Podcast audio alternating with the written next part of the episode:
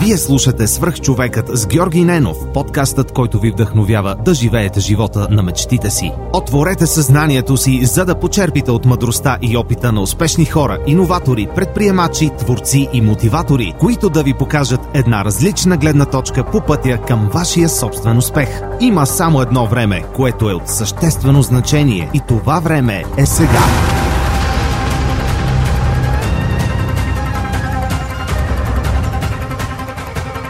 Този епизод достига до вас благодарение на TELUS International Europe. Интересното около тях в момента е, че за седма поредна година те стартират благотворителната инициатива TELUS Дни на подкрепа, в която традиционно се включват не само служители на компанията, а и техните роднини и близки. Доброволческата инициатива ще се проведе в изцяло нов формат, съобразен с ограниченията на COVID-19. Вместо едно голямо събитие, организаторите са заложили на 6 каузи, които могат да бъдат подкрепени дори и чрез работа в домашни условия. Доброволческата инициатива ще се проведе в формат съобразен с ограниченията наложени от COVID-19. Около 400 доброволци ще помогнат на близо 1000 души и техните семейства в нужда. Разбери повече от социалните профили на TELUS International в България. Здравейте, приятели! Преди да започне днешното интервю, искам да ви споделя един имейл, който получих наскоро от Иван Найденов. Здравей, Георги! Пише ти за първи път. Доста харесвам подкаста ти. Открих го преди половин година и съм много доволен на това. Във връзка с мобата ти за обратна връзка за книгите в Storytel, ти казвам, че благодарение на теб се запознах и абонирах за приложението. Много съм доволен, че за 3 месеца прочетох над 8 книги, което е супер. Никога нямаше да си ги купя или да отделя времето да ги чета. Това е серията Милениум от 6 книги, автобиографията на Ричард Брансън, както и Сапиенс, но Ювал Ноа Харари. Започнах и записките по историята на България от Стефан Цанев. Сапиенс ти го препоръчвам, ако не си го чел. Иван явно е слушател отскоро и не знае, че Сапиенс е една от любимите ми книги. Искам да му благодаря за това, че сподели обратната си връзка за Storytel и това как Storytel и аудиокнигите му помагат да променя живота си към по-добро. А сега отиваме към следващия епизод на Свръхчовекът. Приятно слушане! Здравейте, вие сте свръхчовека с Георги Ненов. Днес имам изключителното удоволствие да ви представя Никола Янков, управляващ съдружник на Експат Капитал. Благодаря, че приема моята покана да участваш, Никола. Удоволствието мое. А, всъщност личните финанси и изобщо финансите са, колкото и да съм економист, завършил економика в УНСС, не са моята силна страна. Дори бих казал, че е едно от най-така слабите звена в а, моята цялостна а, концепция за живота. Но пък ти, това е именно твоята специализация много се радвам, че така се създаде един контакт, който мога да почерпя твой опит днес. Вярвам, че ще бъде полезно и на нашите слушатели. Надявам се. А, всъщност ти си економист по образование. А, нека да знаеш, че свърх човекът ти си слушал епизода и знаеш, че контекстът е много важен за, а, за слушателите и всъщност за хората, които следят. Нека да започвам от самото начало, а, още от твоята гимназия. Как реши изобщо да учи економика? Как се озова в Брашляновата лига? Да, а, всъщност няколко думи за себе си да кажа, за хората, които не ме познават. Аз не съм толкова известен в край на краища. Аз съм плодивчанин, завърших английската в Пловдив 90-та година, преди 100 години вече. Mm-hmm. А, влезах в МИО, тогава ви Карл Маркс, една година, но успях да се прехвърля втората година в Штатите, в Корнел, където завърших 94-та година економика. Но аз исках да уча история. Економиката не е нещо, което беше е, на, отпред в списъка ми. Е, всъщност това беше по-скоро темата на деня след промените, след комунизма а, исках да, да навлеза в една материя, която тук нямаше къде да се, да се учи както трябва. Иначе в личен план винаги ме е влечало по-скоро хуманитарната страна на нещата. А, историята е нещо, което се занимавам непрофесионално, чета много а, така литература и а, което не значи, че економиката пък като социална наука не е нещо, с което се занимавам с удоволствие. Напротив, правя го с страшен кеф. 1994 година се върнах в България в една доста динамична среда. А, вярвах, че в а, цялата пошилка която беше а, се вдигнала тогава, ще мога да изградя своето собствено бъдеще, създам готово семейство, имам а, възможност да направя бизнес и така нататък. Започнах работа за големи западни компании от начало. А, една година влезах в казармата, 96-та. Mm. Имаше и такова нещо тогава за вашите по-млади слушатели или зрители, които вече не знаят. А, така че на стари години, на 96-та година, 25 години, се наложи да, да постоя една година в казармата. А, 97 година излязах в една доста тъжна среда, знаете, мизерия, хиперинфлация. Чудих се какво да правя тогава, бях останал без работа, разбира се, и имах страхотен късмет да започна. Имаше две позиции в България тогава, които а, можех да, да взема и кандидатствах за тях.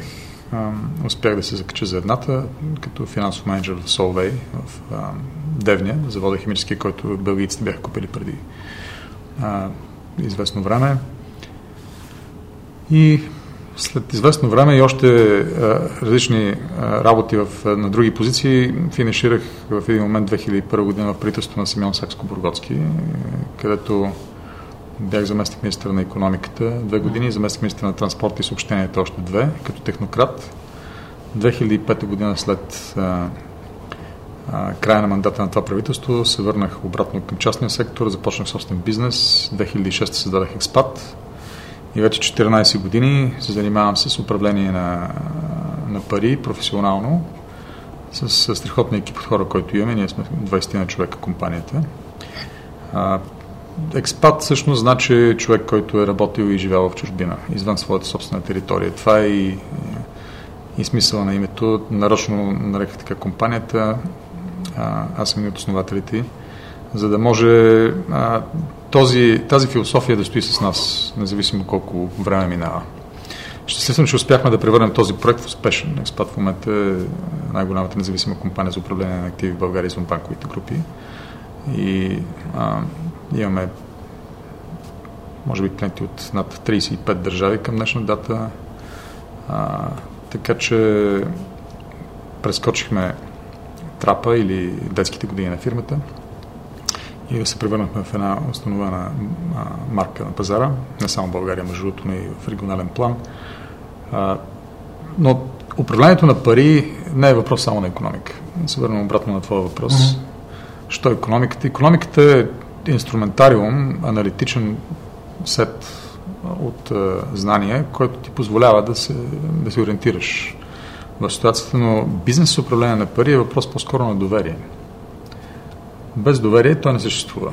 Това е да накараш някой да даде парите си на някой друг, който да взима решение вместо него. Това е страхотна бездна съществува между, между това да, да помислиш да го направиш това нещо и реално да го направиш. В държава като България, където нямаме традиции за доверителното управление или за управлението на пари професионално, хората бягат от тази тема, бягат от възможността да обсъждат дори не си задават сами въпросите какво мога да направя със собствените си пари, трябва ли да правя също mm. нещо, трябва ли да се занимавам професионално с личните си финанси, както го правя с здравето си, примерно. Що не се леком сам зъбите, защото не мога, не трябва. Да, обаче с парите си правя всякакви експерименти, което също не трябва и не може, но хората го правят.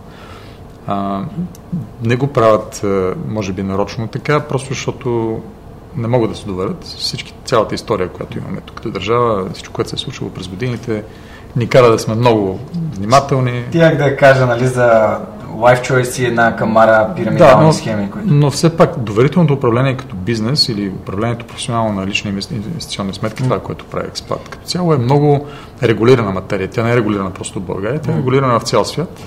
Много строго. А, има доста сериозни правила. А, които гарантират всъщност правата на клиентите. Тук не говорим да дадеш пари на някой, той ти ги дължи обратно. Тук говорим по-скоро, ние сме пълномощни счетоводители на клиента. Тоест парите са на клиента, mm. те са на името на клиента, активите са на името на клиента. Има технология за цялата тая а, индустрия, която е установена през десетилетията mm. и тя е ясна. Но тя е ясна в държавите, където това се прави, защото хората така са, са свикнали. Това са Штатите, Западна Европа основно в географии като България това е все още нова тема. 30 години след е, е, края на комунизма ние все още си говорим за базови неща, които там са много елементарни за повечето хора. Ето аз самия нали, започнах разговора по този начин, защото аз съм по време на, на времето, което ти вече си завършил университет, аз те първа съм бил на училище и нищо от тези неща, които, за които ти спомена като ам, предаване на информацията за това какво са финансите, как се използват, как се управляват, не ми е предадено, дори в университета. А, така че тази дупка аз искам да я запълня за себе си и се радвам, че именно с теб имам възможност да си, да си поговоря днес. Много ми харесва това, което каза за доверието и а, сякаш като каза доверие и това, че всъщност бизнес с пари е бизнес с доверие, аз бих казал, че може би всяко общуване, всяк, всякакъв тип колаборация между хората е свързан с доверие. И така е. Така че можем да вземем работещите модели и да, да разкажем историята за това как финансите могат да се управляват с именно с това доверие. По-голямата част от, е, от големите инвестиционни банки, всъщност почти всички успешни mm. имена в този сектор, имат в бизнес модела си една система на, на комуникация с клиентите, която е базирана на лични отношения.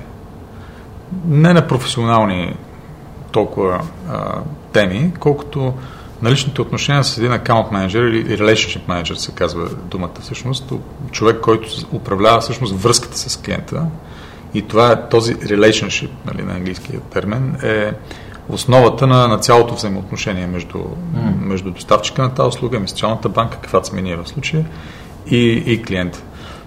Този човек обикновено не сме, в нашия бизнес не се сменя много често. Той стои през годините и се запознава много интимно, ако искате така да използвате тази дума, с а, живота на клиента. Той знае семейството му, децата му какво правят, жена му с какво се занимава, бизнеса му как върви. А, това е всъщност и, и тези хора са на разположение 24 часа в денонощието, 7 дни в седмицата. А, защото те са там за да решават проблеми. Ние знаеме и всъщност бизнес с пари е бизнес с, с, с решаване на проблемите на клиента от всяка гледна точка, защото повечето проблеми в днешния свят се решават с пари. За съжаление го казвам. Нали?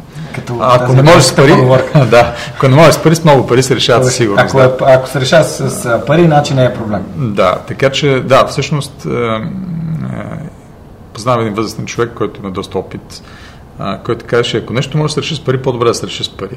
Защото всичко останало извън парите значи някаква драма, която по-добре не е влизаме в нея. А, инвестиционните банки а, всъщност имат и тази функция да предлагат решения за проблемите на своите клиенти, които са свързани по някакъв начин с финансови модели, с а, парични отношения. Не просто да управляват а, парите дългосрочно, което е всъщност основната ни работа и за което ние всъщност сме създадени и взимаме такси от клиентите, но да предлагаме модели, решения на конкретни проблеми, които клиентът може би от него гледна точка не вижда веднага, защото ние сме дистанцирани от тези неща и може да ги анализираме по друг начин. За тази цел ние сме като основни консултанти в живота на нашите клиенти, на тези, които искат да го ползват, разбира се, това като съвет. Нас. Това е като психолог, който ти помага да решиш така е. ментални и емоционални проблеми. Някой, който е дистанциран, не е емоционално вързан ситуацията, разбиращ материята и може да даде гледни точки.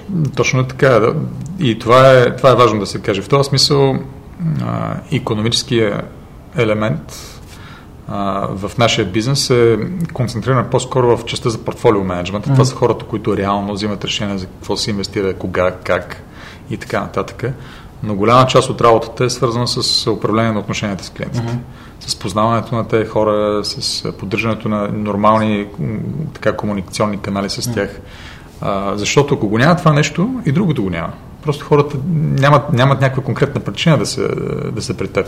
Сега, разбира се, конкуренцията в чужбина е по-голяма и там, и там това има голямо значение. В България ние сме една от малкото, да не кажа, единствените компании, които сме специализирани в тази част, но въпреки това, без да имаме възможността да познаваме нашите клиенти, да сме доста тясно свързани с тях през във времето, ние няма да имаме бизнес.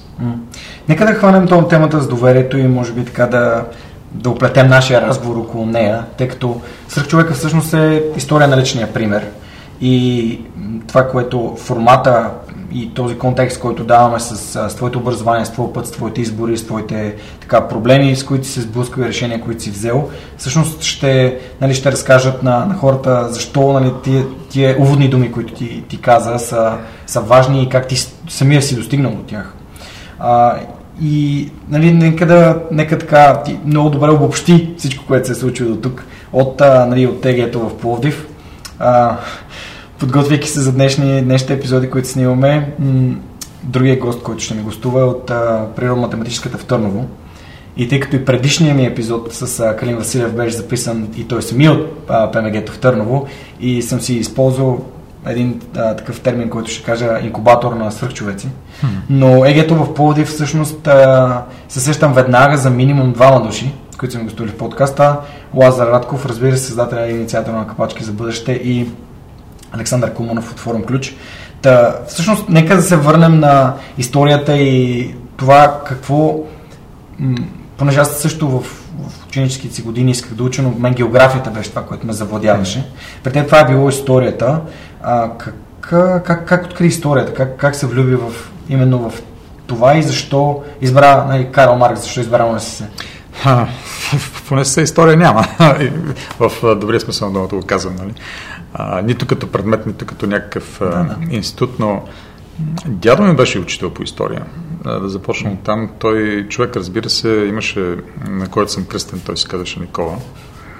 А, той беше всъщност завършил духовната семинария в Пловдив, което е класическата гимназия в България, старата България, царската България. Човека говореше няколко езика, латински, гръцки, старославянски, немски и в това класическо образование, което се даваше или е било давано тогава на тези хора, той успя частично да го, да го прехвърли към мене като интерес, като интерес към света, като интерес към нещата, които се случили. Като една така широко спектърна палитра, голям широк прозорец, през който да погледна на нещата. Той беше човек, който ми разказваше истории. Историята за мен е приказка преди всичко аз се опитвам да го обясня това на децата си, които понякога казват, а колко е тъпо, трябва тук някакви дати да помня, някакви имена. Не, датите и имената не са, не са историята. Историята е причинно-следствените връзки, причините по които някакви хора са взимали някакви решения, които са довели до някакви резултати. Това е филм. Това е страхотна книга. Това е нещо, което човек с удоволствие гледа или чете. Аз съм любопитен човек, преди всичко. И винаги ми е интересно да научавам някои нови неща. И намирам в историята тази огромна, неизчерпаема материя, нали, огромен пул от факти, от, от интересни теми, в които мога да се гмурна и да не излезе от там, ако, ако имам време, разбира се.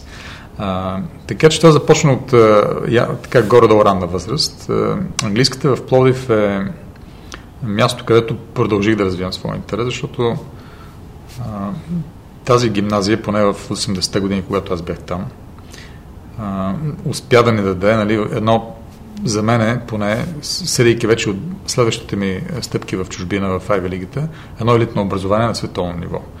А, защо казвам така? Нали, не искам да, да хваля някой да правя някакви силни изказвания, но от моя клас, където бяхме 25 човека в английската, един човек завърши Принстън, един завърши Харвард, един завърши Корнел.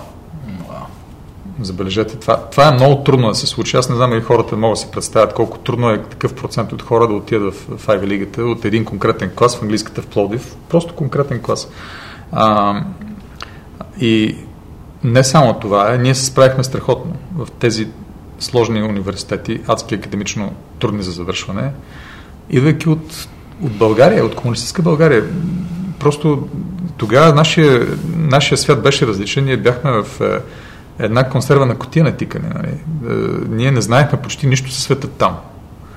А, в същото време ние бяхме взети от тук, пуснати там с едни парашути, взехме кръгова отбрана, завладяхме си територията и, и успяхме да удържим редота и го направихме с, с отличие. Тоест, това, което ни е било дадено в гимназията в Пловдив, в английската, целият този инструментариум на, като багаж от знания, като менталитет, като начин на, на справяне с, с, живота, успя да ни послужи там, в ония свят, в трудния свят, в голямата конкуренция навън, в, най, в най-дълбоката вода. Затова казвам, че независимо какво хората казват, тогава това беше световно ниво образование, говоря за средното ниво образование тогава, 80-те години, специално английската в Пловдив. Добре, но все пак, какво те мотивира да, да отидеш там, където има неща, които тук няма, е. и, да, и, да реализ... и да покажеш, и да докажеш, и да, да отстоиш, да създадеш своя образ като успешен човек и пример? Ами, преди всичко... Е... Ти къде намери мотивация всъщност? Казвам го. Аз съм егоист човек, както повечето хора. А, искам най-доброто за себе си. Това не е нещо лошо. Всъщност това е, това е важно да се каже, защото хората, които игнорират себе си и така са прекалено скромни, а, мисля, че не се справят толкова добре в живота. Човек трябва да иска най-доброто в себе си категорично. А, тогава имахме някакъв уникален шанс а, да можем да се отвори света пред нас и Източна Европа специално да стане интересна за, за Запада, за Штатите и тези университети, които в момента са адски конкурентни, целият свят се натиска да влезе там, тогава бяха по, по-отворени към кандидати от тази част на света. А, и аз успях с другите хора, които успяха по това време да направят такава стъпка, да се възползваме от това и да отидем да учим там.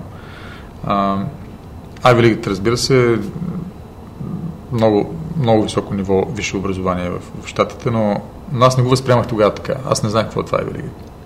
Аз избрах моят университет по картинки. Повярвайте ми, така беше. Корнел, разбира се, едно страхотно красиво място. Това е един страхотен кампус между две реки, на едни хълмове, с едни сгради. Е, приказка. Обаче, аз го видях точно по този начин, като едно красиво място. И си казах, ей, колко е готово да учи там. А всъщност се оказа, че това е една от най-престижните и трудни завършване университети в Штатите. А, като отидах там, това го разбрах, разбира се, по трудния начин, след като се наложи да не се спи по няколко дена, за да наваксам, да влеза в, в начина на, на преподаване, който имат там и да направя всичко необходимо, за да оцелея, защото аз просто попаднах в един момент в една среда, където не предполагах, че ще попадна. Аз не знаех какво ме очаква там. Нямаше кой да ми каже как се пее в една песен. А, и а, Американското посолство тогава беше на Съборна, имаше една малка библиотечка mm-hmm. на, на, на приземния етаж, а, където можеше да се влезе свободно от а, улицата и там имаше каталози на университети. Аз прикарах месеци да прелиствам тези каталози, имаше снимки, картинки и, по този начин се ориентирах. Нямах абсолютно никакви контакти в щатите, никой не познах там. А, целият процес по кандидатстване беше някакви... Имах една пишета машина, печатах си нещата на, на нея, изпращах ги по почтите, 3-4 месеца по-късно получавах отговор. Някаква луда работа. Обаче се случиха нещата. А, трудно, но самостоятелно. А, това искам да кажа, че защо го направих това? Защото а, исках по-доброто, исках най-доброто възможно, което човек можеше да получи тогава. УНСС беше, аз кандидатствах МИО и бях прият МИО. Тогава в този, тази България, от която излизахме, имаше няколко специалности, които се заслужаваш човек да учи. МИО беше една от тях, МО, международни отношения, МИО, международни економически отношения, mm-hmm. да кажа слушателите ви. Другите е международни отношения в УНСС. После бяха, а, може би така ще ги изразя, изреда по, по спомени, журналистика в Софийския университет, а, право в Софийския университет, може би архитектура в ВИАС тогава, сега института по... А, сега? Да, архитектура и така. А, и а, някои неща, може би, свързани с а, актьорско майсторство в надпис. надпис. Защо, защо хората отиваха и се натискаха в тези специалности? Защото те бяха прозорец към света. Танахте възможност да излезете и да видите чужбина. Много простичко. В една затворена среда, където човек не може да излезе от тази държава, света навън беше шарен, интересен, страхотен и хората, поне аз, младите хора, искаха да влезат в такава система, в такава среда, която да имат шанс да пътуват, да отидат в чужбина, да видят какво става там. И това бяха специалностите, които ви давах този шанс. Наистина, е, това беше основният приоритет за мен тогава. И когато кандидатствах МИО, е, аз исках точно това нещо. Аз исках при, в един момент да мога да изляза извън тази държава, не да избягам от нея, просто да пътувам, да видя какво става там, да имам възможността да срещам с нови хора, с нови култури. Тъй ако си искал да избягаш, няма да се върнеш. Да, това е така. Връщането 94-та година, е, тогава беше много турбулентно времето. България се променяше много бурно. Тук всичко беше страшно интересно. В, в положителен отрицателен смисъл. Имаше страшни проблеми, мутри, групировки и така нататък. Економически беше доста интересно, обаче човек можеше да си направи собствен бизнес, създадаха се нови компании, имаше западни инвеститори, които купуваха български предприятия или създадаха, установяваха се тук. Държавата просто се променеше всеки ден се виждаше нещо ново. Аз исках да участвам в този процес, исках да изграда част от, от България или да влияе върху новата България, която се създаваше. Това беше една от, от, един от факторите, от мотивацията ми да се върна обратно 94-та година. На мен не беше толкова интересно да, да, да захвърля това, че съм българин и да остана в Штатите. Това беше лесно, защото имах елитно образование от Американски университет, който ще да ми позволи да си намеря лесно работа там. Mm-hmm. А, за мен беше по-интересно да се върна обратно в България и да направя нещо тук. добре, преди да те питам, а, всъщност да използвам цитата, която ми каза преди малко, че а, искаш най-доброто за себе си и съответно, ако се вижда в България, че е най-доброто за теб, а, всъщност, нали, това е как, нали, ти може би го каза, като каза, че искаш да повлияеш върху новата България, но а, да те питам какво си взе от, от Айви лигата, от Брашляновата лига, от, от Корнел, като знание, като урок. А, вие всъщност либерал артс ли бяхте или... Да. А, значи, Брашляновата лига в а, нивото на коледж, колеж, т.е. бакалавърска степен, аз съм бакалавър, завършил Корнел, е преди всичко либерал артс колеж. Това е това е едно образование, което дава широко спектърен а, поглед върху света, голяма обща култура, а, възможности за анализ. Т.е. там се преподава преди всичко методологически а, как човек да погледне на един проблем, да го анализира и да извади есенцията, да приоритизира нещата и да направи правилните изводи. Независимо в каква материя се ориентираш. Дали говорим за економика, дали говорим за физика, дали говорим за история, за, за някакви други такива науки, биология и така нататък, а, човек излиза от там подготвен, като има необходимия набор от аналитични инструменти в главата си, методологията, по която да тръгне, за да атакува някакъв проблем и да намери решение. Това е много важно. Там всичко е много практически ориентирано, така че човек, попадайки в а, някакъв проблем, с този аналитичен тулсет, който има оттам, може да го реши. А, но не трябва да се подценя, разбира се, и обема знания, който ти се дава. Значи в много концентрирано време а, там се учи сериозно. Започвайки от... Ще, ще разкажа няколко неща. Mm-hmm. Всъщност, какво представлява едно образование, поне това, което аз получих в началото на 90-те години в Брашляновата лига. А, там първо се пише през цялото време през един предмет, примерно взимате византийска история. Учил съм такова нещо в Корнел. Един от предметите, които взех. Защото тя е свързана всъщност с българската история. Между другото, хората не си дават сметка, но България, средновековна България, това е основно Византия. Това е друга тема на много дълъг разговор. И аз исках да разбера гледната точка, която е извън българското образование. Защото тук ние сме много така обмити в митове и легенди, някакви истории се разказват, измислят си глупости. Аз исках да видя какво мислят сериозните академични среди в чужбина за българската история. Какво се случило с България според англичани, французи, американци, германци и така нататък, които са писали учебници, студия и така нататък върху тая част на света, като друг поглед. Не обременен с национални комплекси, с някакви емоционални глупости в главата, и се задълбочих в тази материя там. Имах възможност да го направя. Между другото, университет като Корнел има страхотна библиотека. Това е другото, което ще да, да, да отбележа като голяма разлика между българските университети и на образование.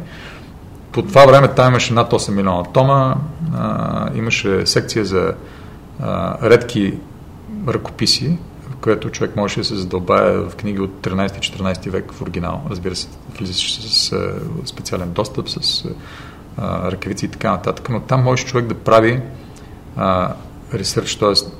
изследователска работа върху оригинали, които просто вау, нямаше как да видите на, на друго място. А, там, в библиотеката в Корнел се намираше цялата българска литература от освобождението до момента. Точка. Там се получаваха нещо като 10 периодични издания български вестници и списания всяка седмица. Бяхме 5 човека българи в Корнел. Това е елитно образование. Аз получавах българска преса, защото имахме, имаше студенти от България. Пет човека или трима ли, колко бяхме там, този випуск. А, но университета плащаше ние да получаваме периодика. Къде се намира това нещо? Штата Нью Йорк, къде се намира България това нещо? С а, почти. Нали, не има, имейл или нещо такова. В вестници, списания в, в, в paper формат, в хартиен формат. А, инвестициите, които се правят, да се докара знанието до студента. Да се докара всичко на масата, за да може на него да му е лесно, докато той е там, в минимален в минималния компресиран обем а, от време, който има, да, да получи максимален а, обем знания. Това е, това е голямата, голямата разлика. А, там се пише през цялото време. Значи в един предмет, споменах за историята, обикновено имате 4 или 5 студия, които трябва да напишете, докато сте в този предмет, този семестър. Това се, те му казват papers нали, на английски, просто някакъв вид реферат ли, как точно Да. дума на български не доклад. Да. А, този обаче така наречен доклад а, трябва да е подкрепен с библиография. А, не по-малко от 10 на източник. А, когато започнете един предмет да се дава така наречен reading list или списък за четене. Този списък за четене за всеки един предмет, който се взима, е не по-малко от 20 книги. Като вземете, аз взимах, примерно 5 или 6 предмета, е малкото. Някой път съм взимал и 7 предмета на семестър, което е малко, малко екстремно в тези университети. Значи, вие трябва да прочетете поне 100 книги на семестър, които са свързани директно с а, предметите, които взимате. Ма няма, не искам, не може. Част от тия книги се попадат в а, тестовете и вие, ако не сте ги чели, просто не може да го вземете този изпит. Не, не говорим за учебници, говорим за книги. За книги, за книги, за неща, които са писани на някаква конкретна тема в детайли. Този начин човек става специалист е, в, в някаква материя. А, никой не прощава там мързъл, никой не прощава а, закъснение. Там, ако пред- предадете с... А, имате дедлайн, т.е. крайен срок за предаване на някакъв а, материал. Ако го изпуснете с един ден, приключвате, получавате 0 точки и няма, няма оправдания, които да чуе някой. Просто такъв, е- такава е системата. Вие го знаете, всички го знаят, всеки се съобразява с това. Значи, това нещо е част от образованието. Напрежението, правилата, стрикното следване. Дисциплина. Да. А, то изглежда малко така философски, общо казано, но в края на кращата, когато те вкарат в една такава система, ти излизаш променен. Излизаш с менталитета, че така трябва да се правят нещата, за да има успех, за да се получи този резултат, който всички виждаме там. Средата те формира, искаш Да. кажеш. И когато човек се, се, се връща на друго място или излиза от там и, и попада в друга система, той иска да почне да подрежда нещата около себе си, за да може да получи ефекта, който се вижда там. За да може да дръпнат нещата напред, да ги направим такива, каквито ние обичаме да ги виждаме навън. А, така съм се ръководил в моята работа, където съм успявал да работя, след като завърших там и се върнах в България, съм се опитвал да подреждам нещата по начин, по който те да бъдат ясни, регламентирани с правила, с минимално ниво на компромис по отношение на спазване на правилата, без извинение а, и с максимално усилие за постигане на конкретен резултат, с планиране, с организация на ресурси, а, защото всичко това нещо е част от а, образованието там. Там няма хаос, няма купон. Студентските години в а, Авилигата са едни трудни години. Нали? Там аз имам страхотни спомени, разбира се, обаче а, между тези спомени са вечери, където не съм спал по три дни, за да мога да си свърша работата, защото имам крайен срок и знам, че ако не си предам материала, приключвам.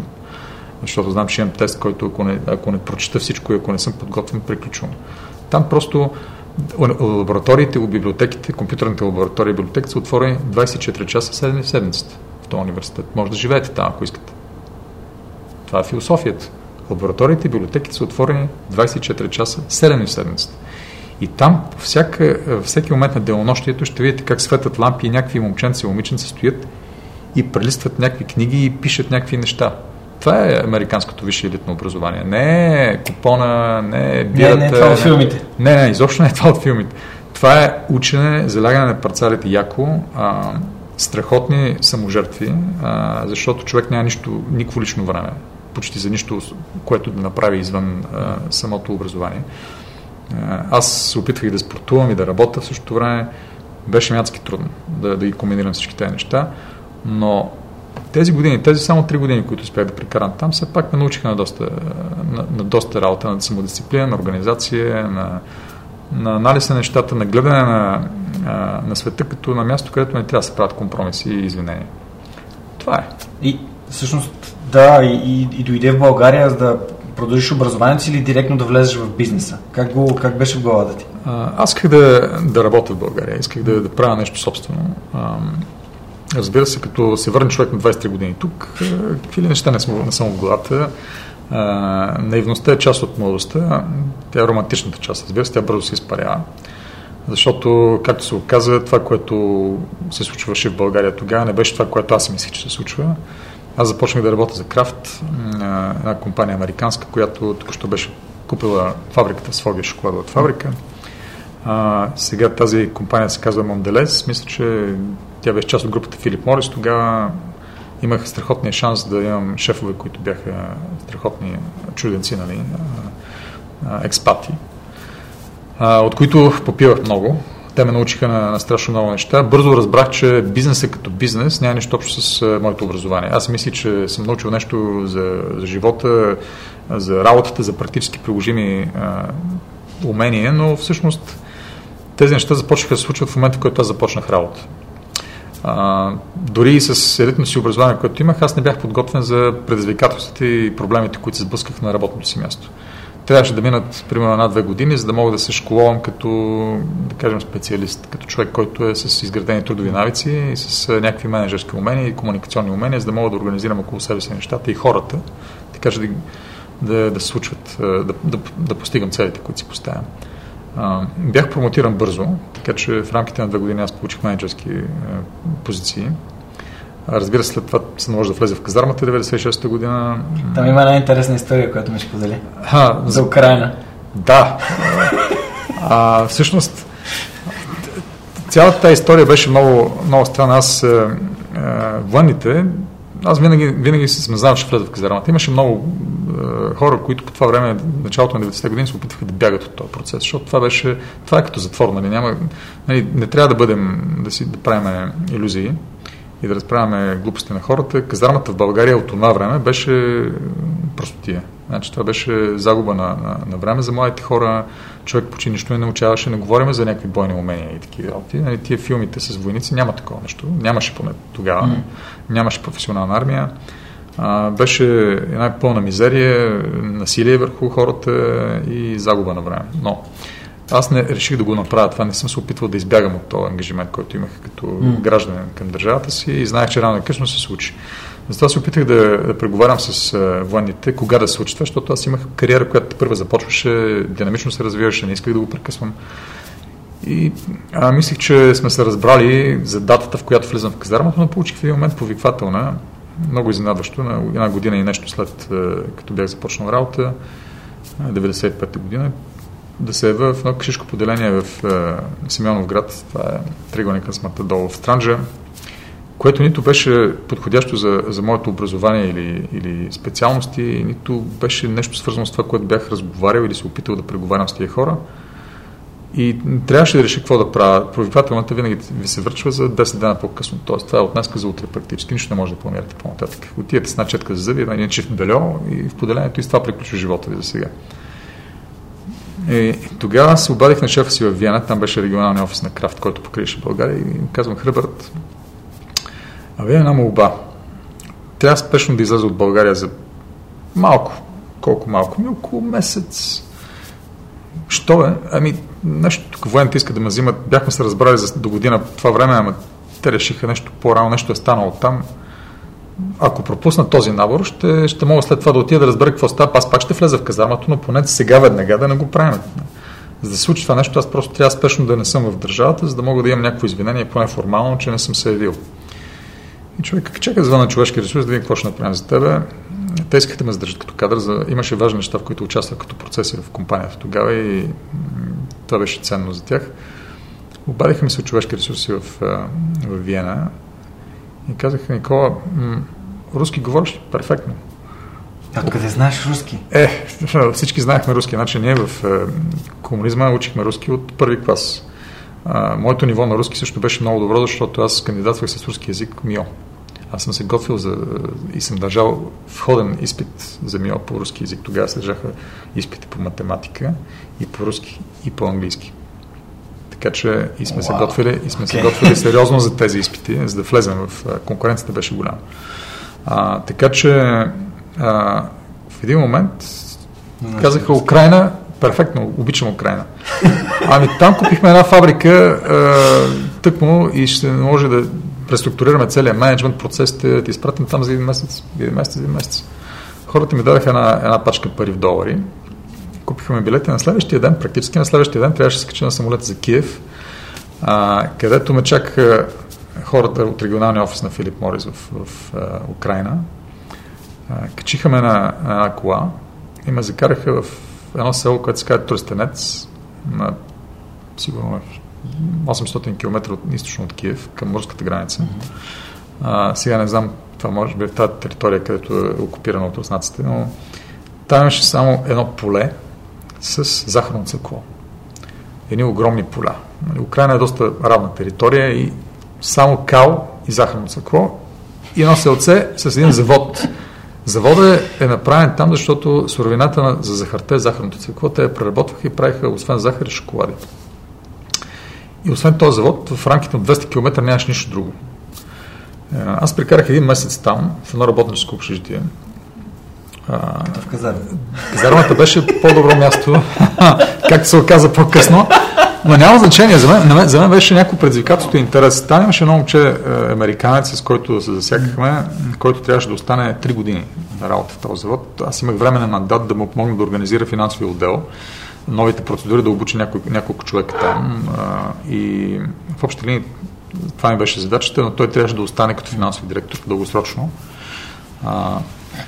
Украина беше интересно място. Е, по това време имаше хиперинфлация, спираше тока, може би 8 часа на ден нямаше ток и нямаше какво да се яде. Значи имаше столова в завода, ако човек не пропусне да яде в завода, в стола, в стола нямаше просто излизайки от стола, нищо друго не може, няма храна. Значи трябваше да чукате на, вратата на няколко, някои от селените да, да, му искат нещо за ядене. Буквално, а те хората си гледаха кошки, свине, Нали, те се самозадоволяваха с, с, ядене и си имаше, имаше градини там с картофи и такива неща. А, аз мислех, че мога да си купа някакъв магазин. В магазина имаше само кисли краставички и водка. Буквално. А, а, това е като по филмите, ама да, не, не, не, не, не, не, то, то звучи така. Но беше точно така, значи в, нямаше, нямаше възможности да се, човек, да се казва, душа ми, топлата вода също беше кът, и когато я пускаха, беше свързан с цикъла на, на завода и беше с, с амоняк, защото това беше вътрешната вода от парното, на парната инсталация на завода, която има химикали, които почистват парната инсталация. И с това нещо се къпиш, съответно косата ти изросява и очите ти стават червени, защото ти се просто задушаваш всички тези химикали, които те слагат вътре, но това беше част от, от пейзажа тогава. Както и да е, аз се върнах след един месец в България, след това удоволствие, с още повече а, житейски опит. Видях един свят, аз мисля, че живея в Източна Европа. Нищо подобно. Източна Европа, ние сме Западна Европа, в сравнение с това, което видях тогава там. А, Украина, Източна Украина специално, това е един свят, който хората просто не могат да се представят за какво става въпрос. Надявам се, че нещата са променили от тогава, минаха 25 години, но а, се съмнявам в интерес на истината. Знам, че те хора живеят много трудно. И понякога човек трябва да, да оцени това, което има, когато види ужаса, който съществува някъде другаде. Да приеме зададеност доста неща, които... Да, така е. И сега COVID го показва отново. Да, просто човек трябва да, да се сблъска с товарния влак челно, за да разбере, че всъщност има прекрасен живот понякога. И да оцени това малките неща, които има ето кафето, които пием тук в момента. Планината, Факт, че се, че се намираме на прекрасно място и си говорим един спокоен живот, без да някой да стреля по нас в момента, да речем нещо такова човек трябва да ги има преди тия неща, но той не може да ги види и да ги оцени, докато не го хвърля в някаква мизерия, в която нещата се случват страшно а, бързо и в страшно негативен план.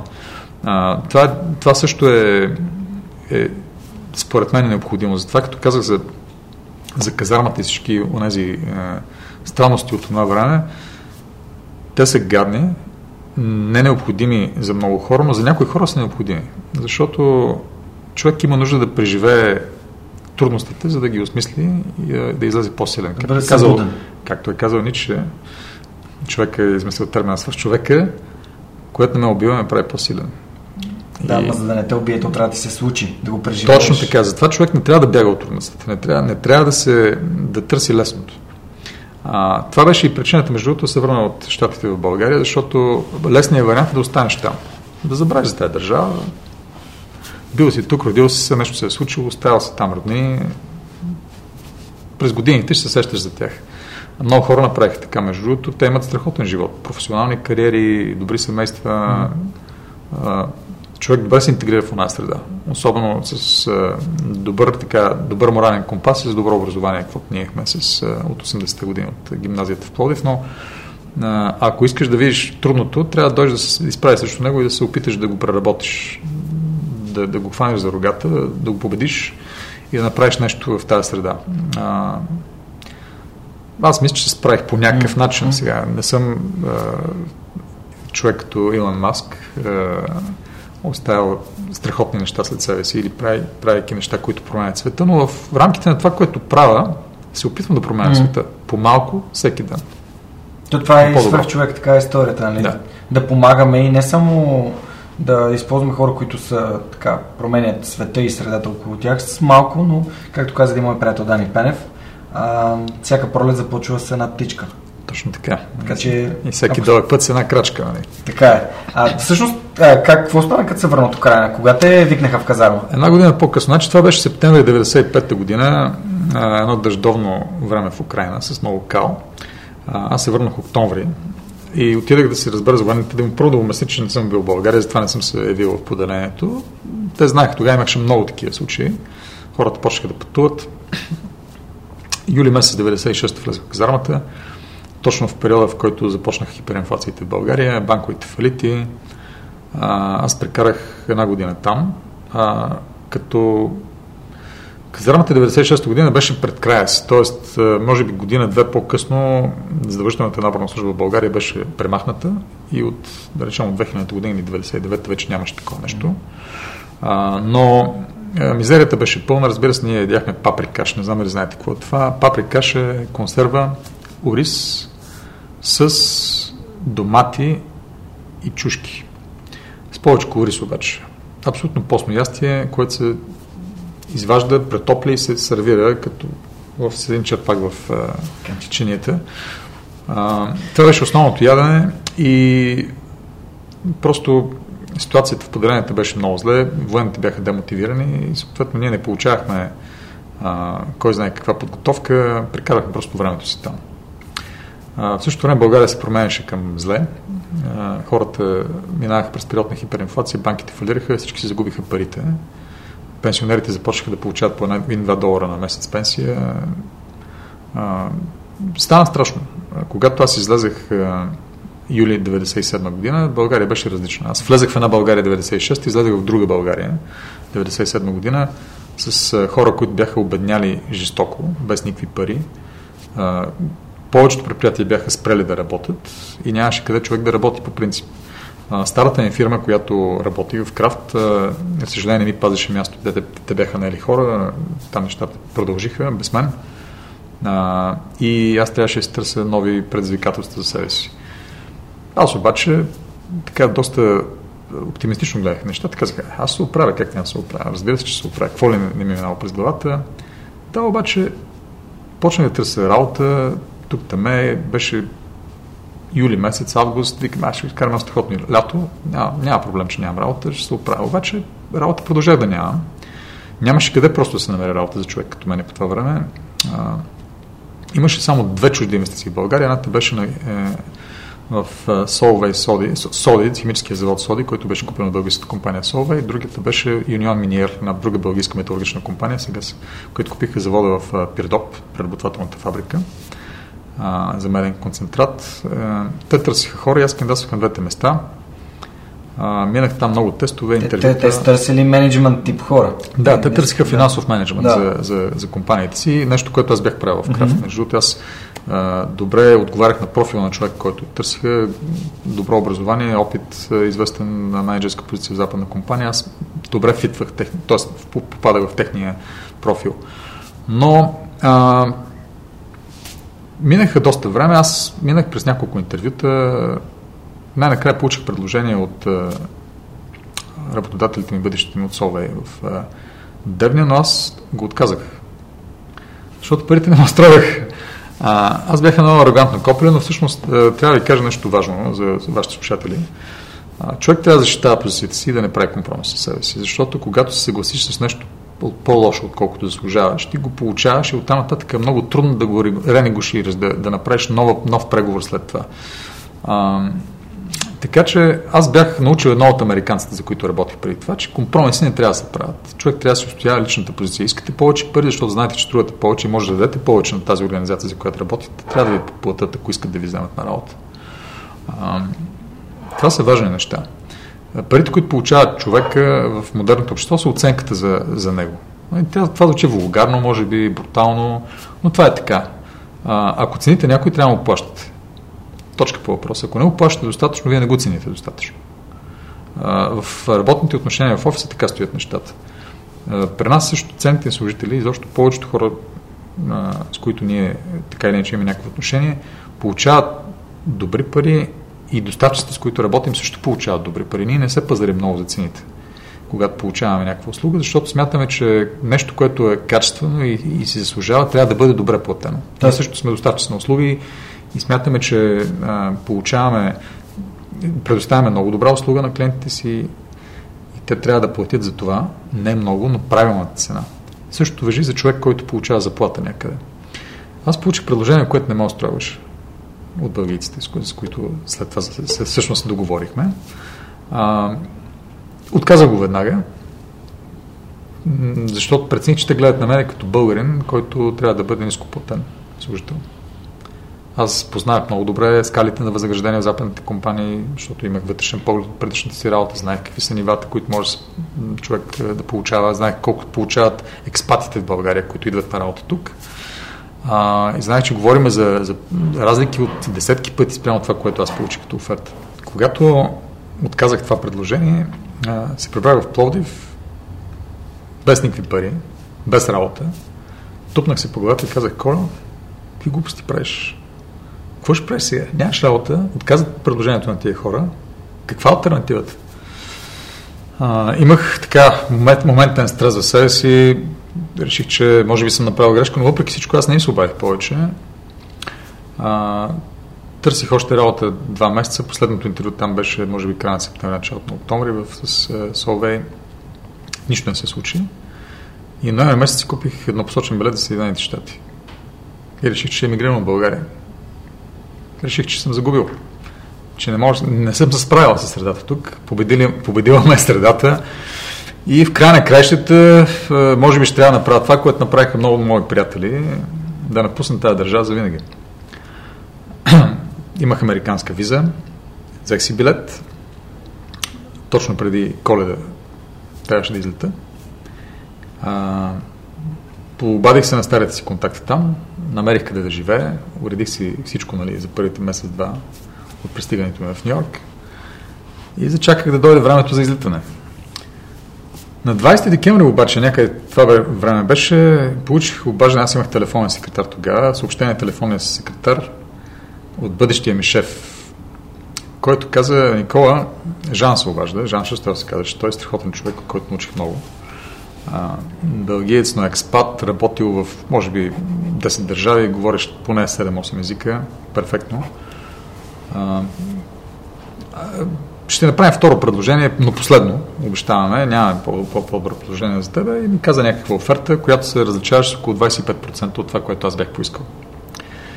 Не три пъти, не, не пет пъти, каква беше, каквато беше предишната им оферта, може би една четвърт. Плюс хората предлагаха да поемат представяме в хотел във Варна, докато се установят там за няколко месеца, плюс някои други екстри и така нататък. Тоест неща, които вече повече приличаха на нещо, което мога да приема.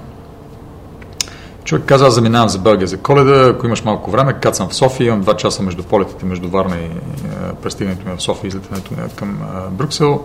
Може да се видим, да го обсъдим. Моля те, върни ми обаждане преди да замина, защото това е последното, което може да направим за тебе. Много се радвам обаче да работиш за нас. И аз му звъннах на човек, казах, че благодаря за офертата, приемаме. Отидах, видя го на летището, стиснах си ръцете, той за мен за Брюксел, аз за мен за Нью Йорк. Защото така, така си бях купил билет. Изкарах две страхотни седмици в Штатите, раз, размазах се. И в един мразовит януари, 98 година, кацнах във Варна а, и започнах отново борбата с българската действителност а, в друга корпоративна среда. А, да, това беше друго предизвикателство. През, е, оказа се, че всъщност е, аз започвам да специализирам в е, преобръщане на компании, които са току-що купени от големи западни инвеститори и започват и те се опитват да ги пренастроят, да ги моделират към нов начин на работа, нов подбор на хора, нови правила. А, така беше в Крафт, така беше и в Solvay и другите работи, които се занимавах след това беше подобна. А, моята работа и моята мисия бих казал.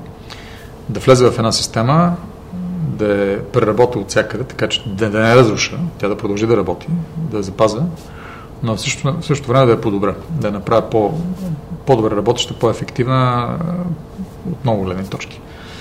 а, станах професионален, как да нареча, разбивач на системи, хакер на, на организации, от добрата гледна точка, разбира се.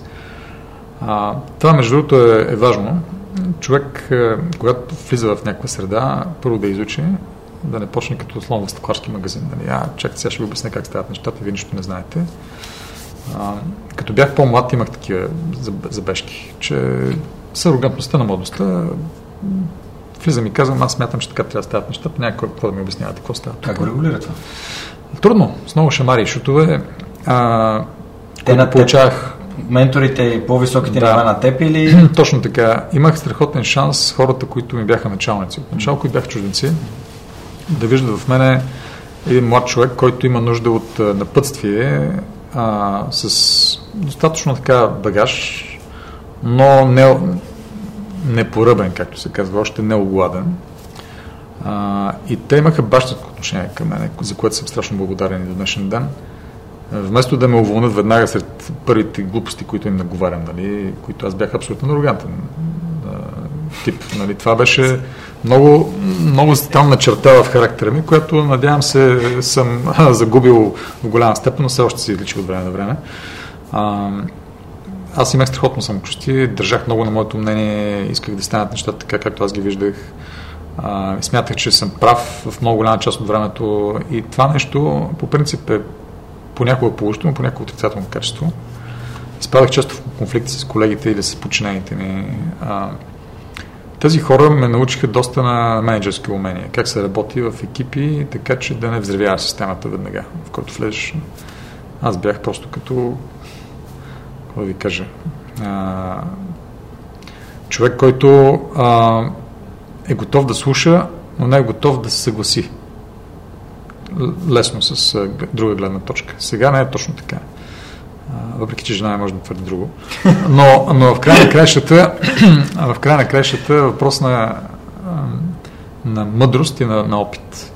Тези хора, които имаха 20 години опит върху мене, успяха често да ми, да ми коригират позициите по един елегантен начин, въпреки че имаха няколко случки, където край на краищата по малко по-брутален начин ми показах, че не съм прав.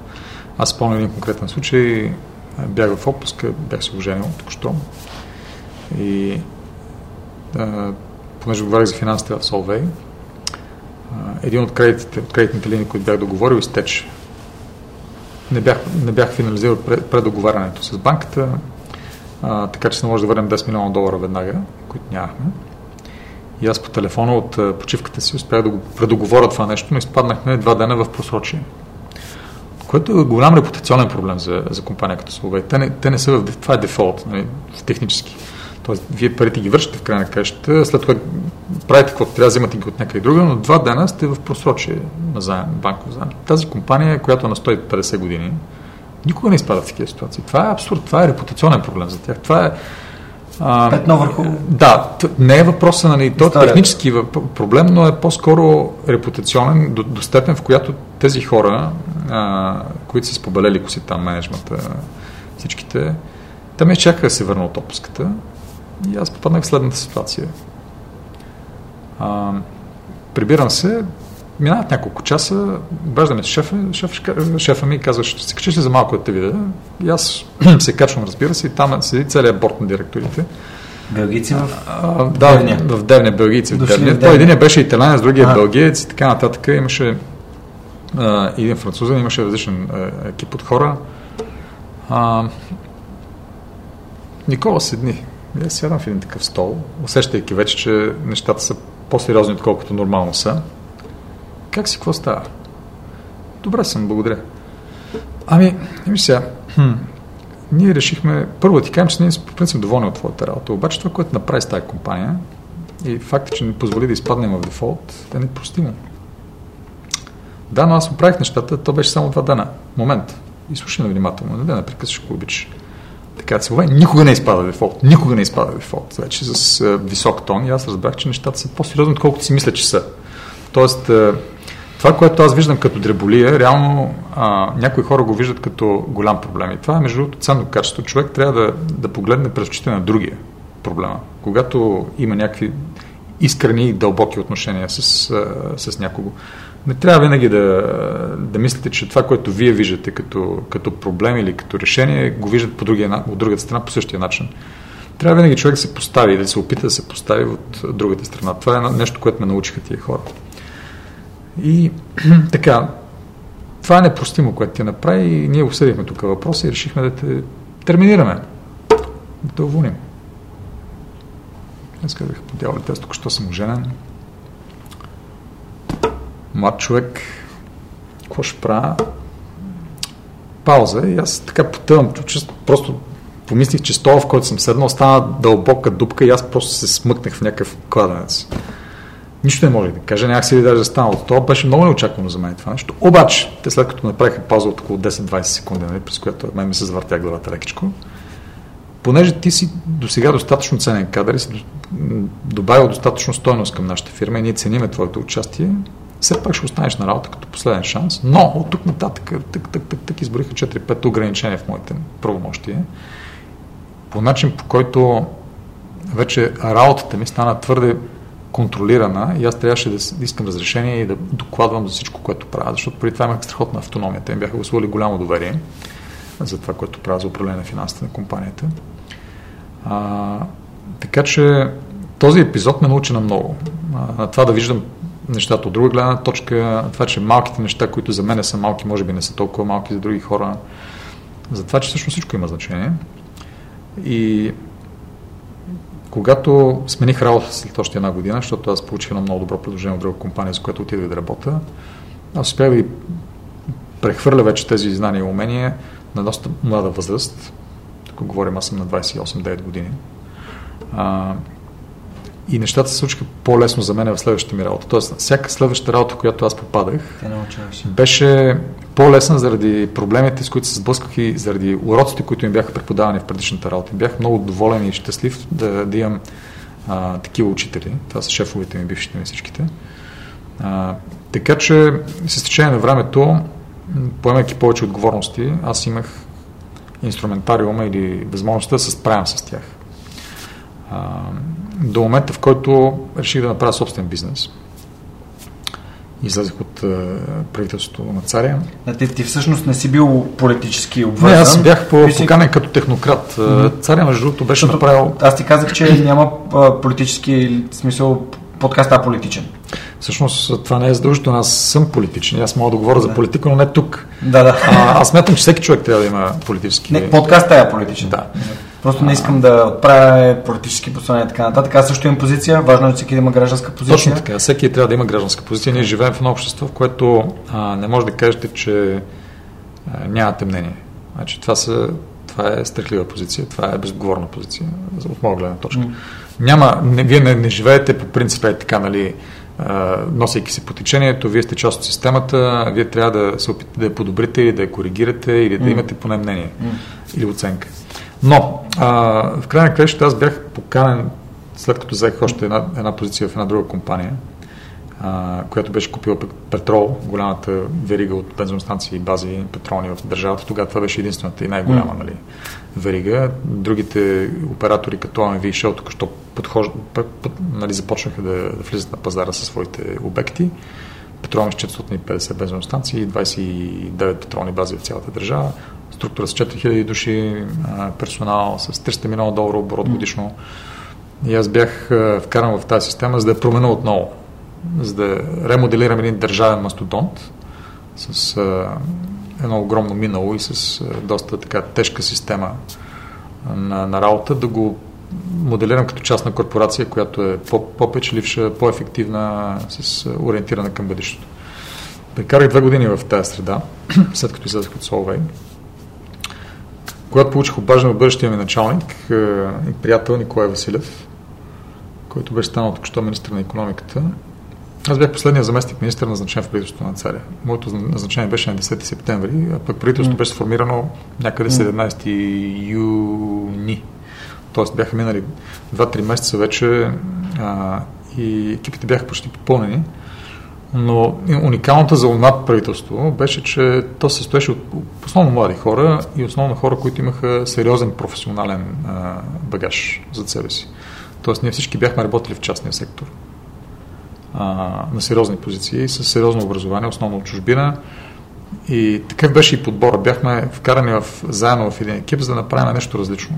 Много различно от това, което беше до момента, за да завъртим държавата и да насочим към, към нови хоризонти, към Европейски съюз, НАТО и така нататък.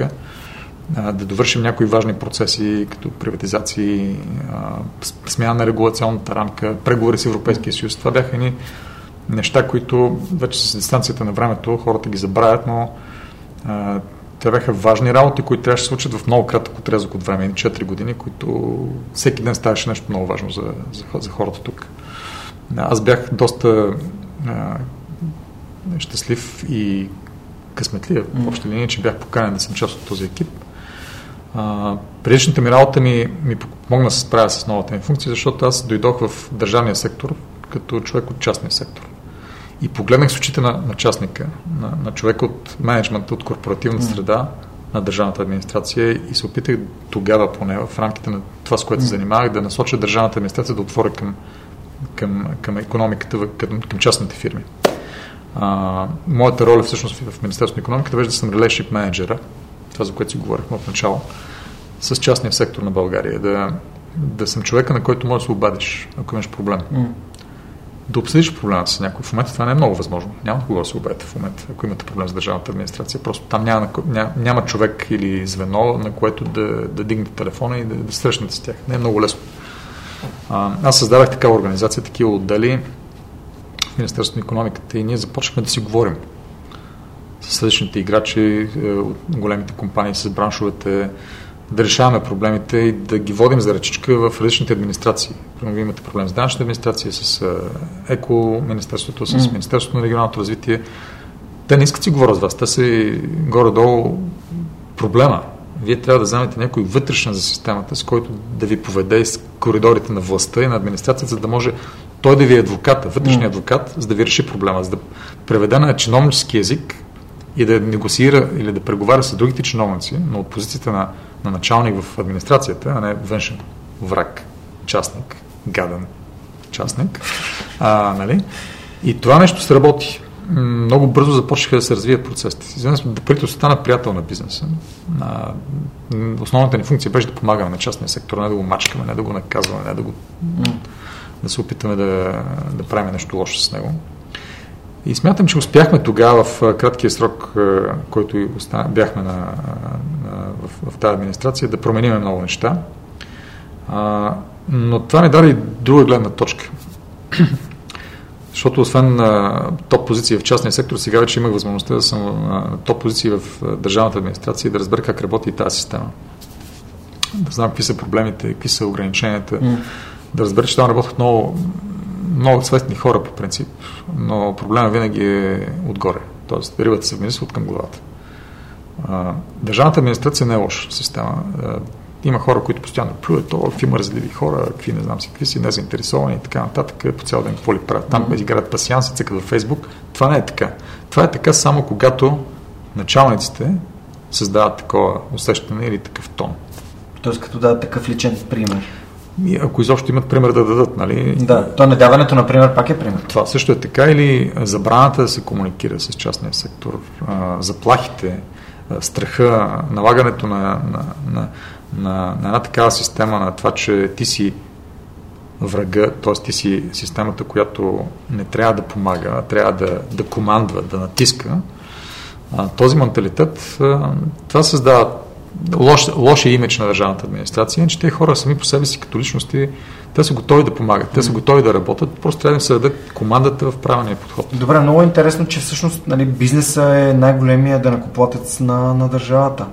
Той, Би, той то нещо повече. Бизнесът това е държавата, нали, в известен смисъл на думата. Нали. Това, економиката на страната е фундаментална система, без която нищо не съществува. Тоест, като няма економика, ние ставаме Украина, нали? Това... Нищо не ставаме. Ние ставаме една група хора, които роват по кофите, както беше 96-7 година, когато нямаше економика в един момент. Всичко беше спряло. А, или както казахте в Украина 96, 95. И това ние а, държавното управление като система, между другото, не се различава много от, от, от корпоративната среда. Просто трябва да се подходи по този начин. Трябва да поставяте цели, трябва да управлявате ресурси, за да постигате тия цели.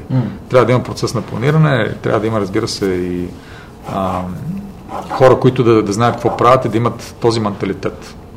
Като го нямате, не става. Добре, така, под, под позицията на човек, който е бил на такова място, какво, какво си взе за... Понеже преди малко нали, пак си записах, че ти всъщност искаш да влияеш върху новата България, колко по-удобен инструмент да бъдеш в, нали, на такова ниво в държавната администрация и да, да имаш силата и, както ти каза, нали, а, възможността да, да направляваш, да, да, да става по, по-добро място за живот. Ами аз смятам, че ние направихме доста неща в рамките на тия 4 години. Ще дам няколко примера. А, значи, освен, че създавахме Relationship Management Unit в Министерството на економика, който, за съжаление, след това изчезна. След няколко пермутации, министри промениха се системите и организации, там уволниха се хората, раз... дирекциите се закриха, в крайна краща нещата вече не са такива, каквито бяха, но мисля, че ако питате големите компании в България, които и тогава съществуваха, как, как се чувстваха те в периода 2001-2003 година.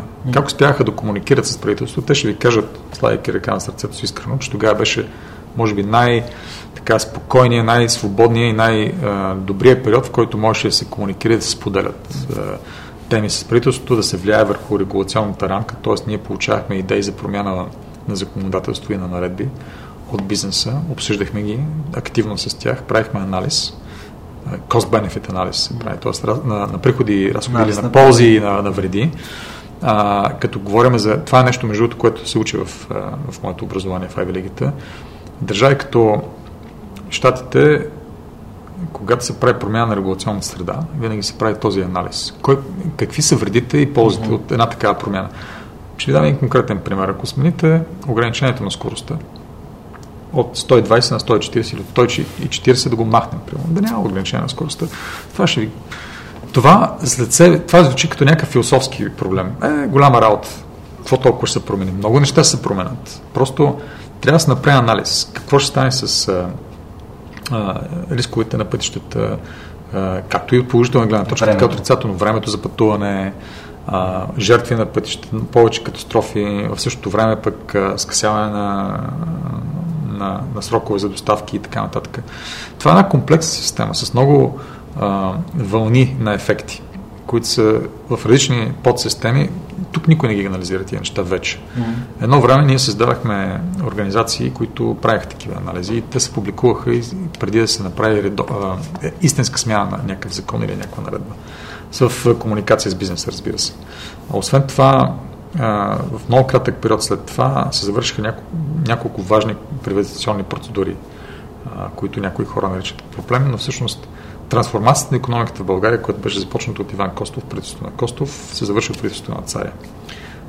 Приватизираха се електроразпределителните системи БТК, което либерализира пазара на телеком услугите в България направи България държавата с най-добри интернет за доста време в Европа, с най-конкурентни и бърз интернет приватизацията на БТК беше фактора, който влияеше върху това.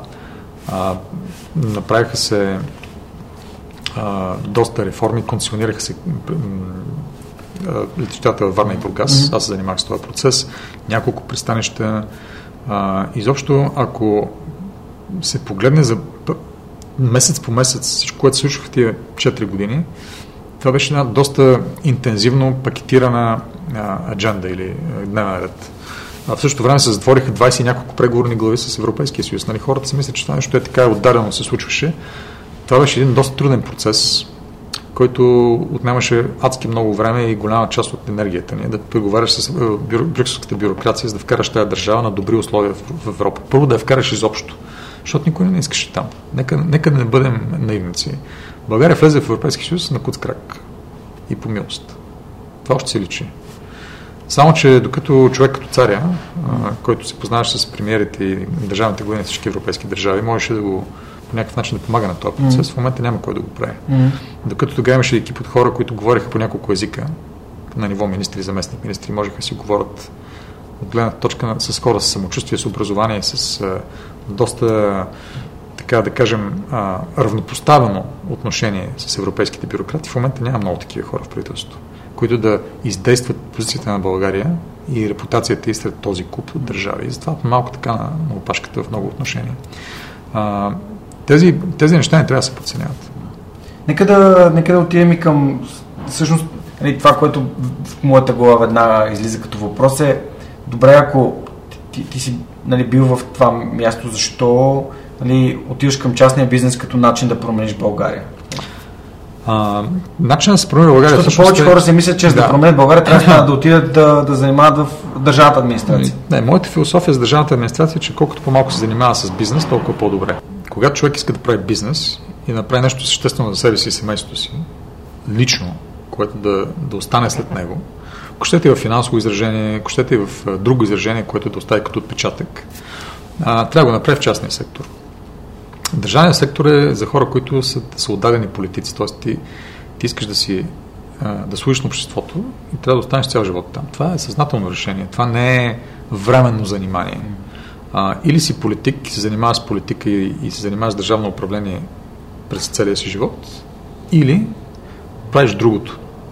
Аз избрах да правя другото, защото да, някои хора правят бизнес от политиката. Това е криминално престъпление. Нали? Не знам дали може да, да го обясним. А, не може да правиш бизнес с политиката, да печелиш пари от това, че си в политиката. Това, това не може да го правиш. Това не трябва да го правиш. А, ако искаш да правиш пари и да правиш други неща за себе си, трябва да отидеш в частния сектор и да докажеш там, по трудния начин, не с обществените пари, а с на пазара, че ам, ставаш, че имаш някакви идеи, mm. че, че можеш да направиш нещо ново и да се пребориш за пазарен дял, за доверието на клиенти и да, да се справиш по този начин, по трудния начин, не злоупотребявайки с обществени средства. А, аз исках все пак да го правя по нормалния начин. Исках да направя нещо съществено за себе си, финансово изражение за семейството си и така нататък. И начинът да го направя беше да отида да се преборя по частния сектор, да се отделя от държавната система и да, а, да започна там. А, другата причина, разбира се, беше, че аз бях технократ, т.е. аз не бях в политическите партии и нямах възможността или пък желанието да се а, явявам на, на избори, да, да се боря за позиция в политиката отново. Аз бях поканен като технократ правителството и излезах като такъв след мандата 2005 година, като приключи. А, така че начинът да се промени България, изобщо всяка една държава е да се хайде да се споменах с преди Елон Маск, а, вижте в Штатите, кои, кои са хората, които променят държавата. Всъщност, кои дават отпечатък най-голям в това общество и в света като цяло? Е предприемачите? Ми така е. Не е. Нали, Тръмп е президент страхотно, 4 години. Браво. Вече не е. То остане нещо, което може би ще бъде забравено след няколко месеца mm. или няколко години. Докато хората, които правят частен бизнес, оставят неща, които променят света. А, Споделял съм ти, че всъщност логото на свръхчовека е аз. И да. това не е, с, не е без причина. Нали? То е да. малко а, такова easter egg, нали? великденско яйце, препратка към Айн Рант и ето аз прави рамене. Така е. И всъщност, че тези предприемачи е, тя използва един роман, за да иллюстрира каква е важността на хората, които са смели и, и създават и остават нали, решения за, за добруването на хората и какво се случва, когато ги нямам в обществото. Така е. Хората са два вида, локомотиви и вагони. А, сега ще убида половината население, разбира се, но това е положението. Който с каквото се припознава, а, нали? Ако аз също вярвам в проактивността на хората. Да, човек трябва да, да, да хване инициативата сам, ако иска да направи нещо и да започне да го прави. А, с малки крачки от начало са все по-големи след това, според възможностите си. Начинът обаче да се случи това нещо е човек да, да се пребори в, в частния си живот, в частния сектор без да злоупотребява с обществена позиция или обществени средства. А, и, без да е на гърба на другите, също бих да, добавил. Защото там има неограничено поле на действие. Вие може да си изберете една сфера, в която смятате, че имате компетенции или идеи, без значение дали а, коя е тя всъщност. Може да се занимавате с металургия, може да се занимавате с фармация, може да се занимавате с финанси, може да се занимавате с журналистика, с медии, с какво, какво ли не човек, им, обществото има нужда от всякакви хора, за да бъде дърпано напред. А, аз избрах да, поглеждайки света около себе си, обществото, в което живеем, да създаме една индустрия, защото в България така индустрия липсваше преди ние да създадем тази компания. А, това е индустрията за управление професионално на личните финанси а, която е альтернатива на дългосрочно спестяване на хората. Тоест хората какво правят в България с парите си? Хвърлят ги банките в момента на нулеви лихви или си купуват поредния имот. Те да, да, да, да, да кажем, а, всъщност защо хората си влагат парите в банките на нулеви лихви, т.е. в депозити? Две са причините. Първо, не знаят какво друго да правят с парите си, което е голям проблем. И второ, а, няма какво друго да направят. А защо лихвите са нулеви? Лихвите са нулеви по други причини, защото средата в световна неща така, че централните банки не могат да си позволят да дигнат лихвите, защото ще изпадне света в рецесия. А, това ще забави економиките веднага. Нали, високите лихви охлаждат средата, правят по-трудно на бизнеса да, да взима кредити, по-скъпо, да забавят инвестициите и това автоматично контрактира средата, контрактира економиката и ще доведе до по-висока безработица, до спад в брутния вътрешен продукт на повечето държави, до спад на фискални приходи и оттам нататък ще, ще стане един а, лош кръг, който ще доведе до, до, до рецесия в глобален мащаб. Затова банките печатат пари и говорят централните банки и гарантират нулеви лихви, т.е. дългосрочно ще имаме нулеви лихви от тук нататък, може в следващите няколко години за да може света все пак да се върне обратно към по-динамичен растеж. И в момента, в който започнем да растем отново с 3-4-5% годишно, може би лихвите ще почнат да се качват. Като един абсолютен логик по темата на финансите, т.е. искаш да ми кажеш, че колкото повече от парите се използват, а не се държат така застопорени в банките. Това е начин на банките да, да накарат хората да, да ползват тези пари. Всъщност, политиката на централните банки е наказателна. Те имат, както знаете, отрицателни лихви, всъщност не просто нулеви те наказват търговските банки, които държат парите си в централните банки на депозити. БНБ, примерно, мисля, че взима половин процент отрицателна лихва върху левовете, които нашите банки държат при тях. Тоест, това е начин да, да изхвърлят пари от в системата, да накарат банките да ги вземат от трезорите си, грубо казано, и да ги дадат на населението на заем, т.е. На, или на бизнеса, или на хората. Така че хората да засилят своето потребление, разполагайки с повече ликвидни средства, и бизнесите да засилят своята инвестиционна дейност, да наймат повече хора, да построят нови заводи, да направят нещо различно, да започнат да, да завърти колелото с по-големи обороти. Тоест да, да помогнат на економиката да се развива по-бързо. Да, само че не винаги се случват нещата както трябва, защото освен обема пари в обращение, mm. което е механичен показател, има нещо, което се казва velocity of money или скоростта на обращение на парите. Какво се получава? Защо не работи толкова добре тази система, въпреки отрицателните лихви? Защо не растат економиките? Защото се оказа, че въпреки, че а, пари има, те не се харчат. Не се харчат, защото хората нямат доверие в а, бъдещето. Нямат доверие в собственото си финансово бъдеще, в а, финансовата стабилност, перспективите пред себе си и не са готови да направят големите разходи, които обикновено правят, когато се чувстват добре. Както човек обикновено прави деца, жене се, планира напред години когато така е в добро настроение, има оптимизъм. И това, между другото, са економически и социални цикли, които могат да се видят статистически, е, кога се случват, кога се увеличава населението, кога се раждат повече деца, как това е колерирано с економическата активност. А, в България и не само в България, хората не се чувстват достатъчно финансово стабилни, за да увеличат своята економическа активност, да си купат ново жилище, нов автомобил, да увеличат потреблението си, а и банките не се чувстват много сигурни да увеличат риска в баланса си, т.е. да кредитират повече. Mm-hmm. Да дадат повече пари на бизнеса, или повече потребителски кредити, или повече дългосрочни кредити на населението. И тази несигурност, този риск, това усещане за не, не знам какво ще стане утре, охлажда всъщност оборот на парите. И въпреки, че ги има като обем, те не циркулират. Е, това не идва ли от държавата, която трябва да даде спокойствие на банките, че това е частен проблем, не, не е по-скоро okay. държавен. Да. Банките трябва да а, анализират риска, така че ще първо да кажем, че банките работят за акционерите си. Да, да, да. Те, те трябва да минимизират. дружества. Да. Те минимизират риска баланса си, за да нямат загуби и за да могат да дадат повече стоеност, печалби и дивиденти на своите акционери. А, това е една важна система нали, в економиката. Финансовия сектор трябва да е здрав. То всички трябва да сме сигурни, че банките са здрави, защото те имат страхотна важна функция на трансмисия на пари. Без тях нищо не работи както трябва. Видяхме 2008 Да, така че а, те, те имат правилната позиция да са по-консервативни, но а, те ще развържат кисиите си, грубо казвам, ще почнат да, да, да изхвърлят повече пари в системата, когато се случат две неща. Първо, когато видят лек растеж, т.е. започвайки да се дигат оборотите на фирмите и печалбите на фирмите, т.е. перспективите за финансова стабилност на, на частния сектор се подобрят първо. А, това е едното. И второто, е когато хората или фирмите решат да вземат пари на заем, защото в момента съществуват двупосочен проблем. Банките не са много готови да кредитират и фирмите не са много готови да взимат пари на заем. Вие няма да вземете пари на заем, вашето семейство или там бизнеса ви, ако не сте сигурни дали може да ги върнете. Нали така? Защото това е проблем.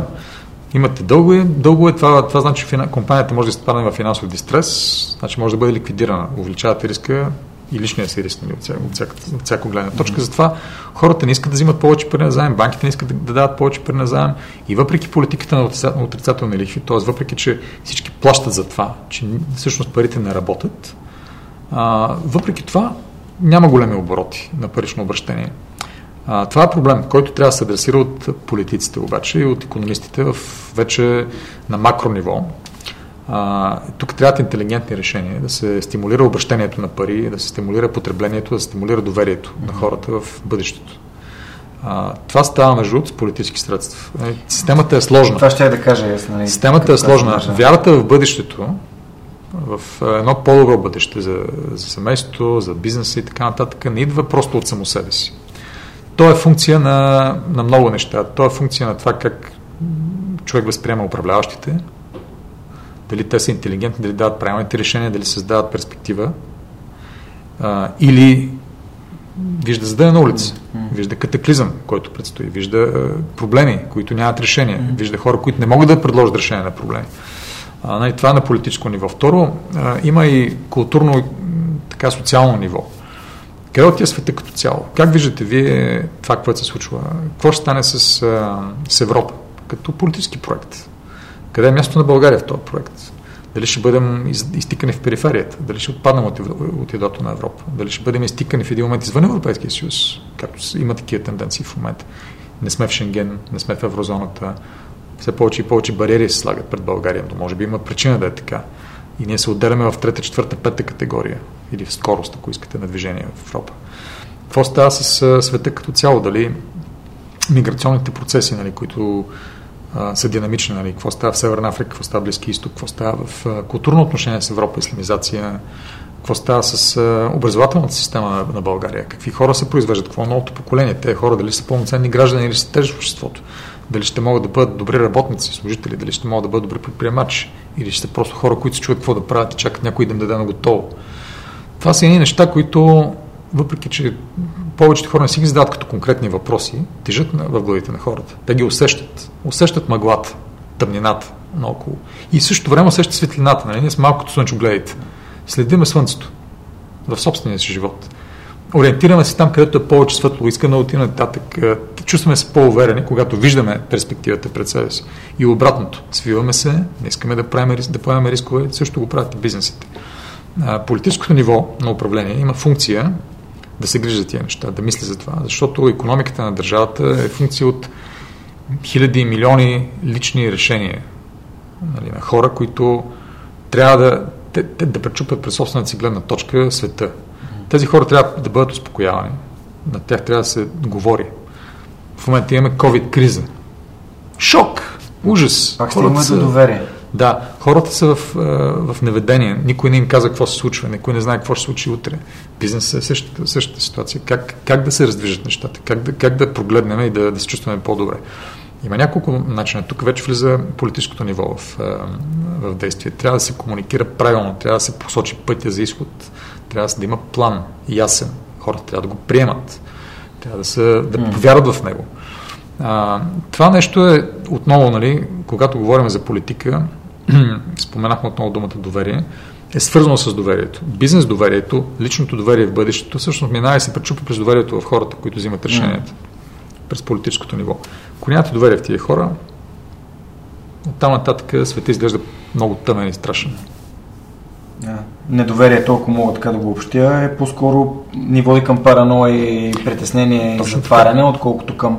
Защото аз докато живея в Германия, тъй като аз съм експат, а, аз съм живял и работил в, и в Англия, и в Германия, всъщност а, това е нещо, което веднага ми прави впечатление. Ако имаш а, безсрочен договор, а, лихвите за това да си купиш жилище, автомобил, каквото и да е, са, те, те са минимални, те са просто на, на, на, на, на, на границата, изобщо дали банката има а, изобщо някакъв приход от, от това.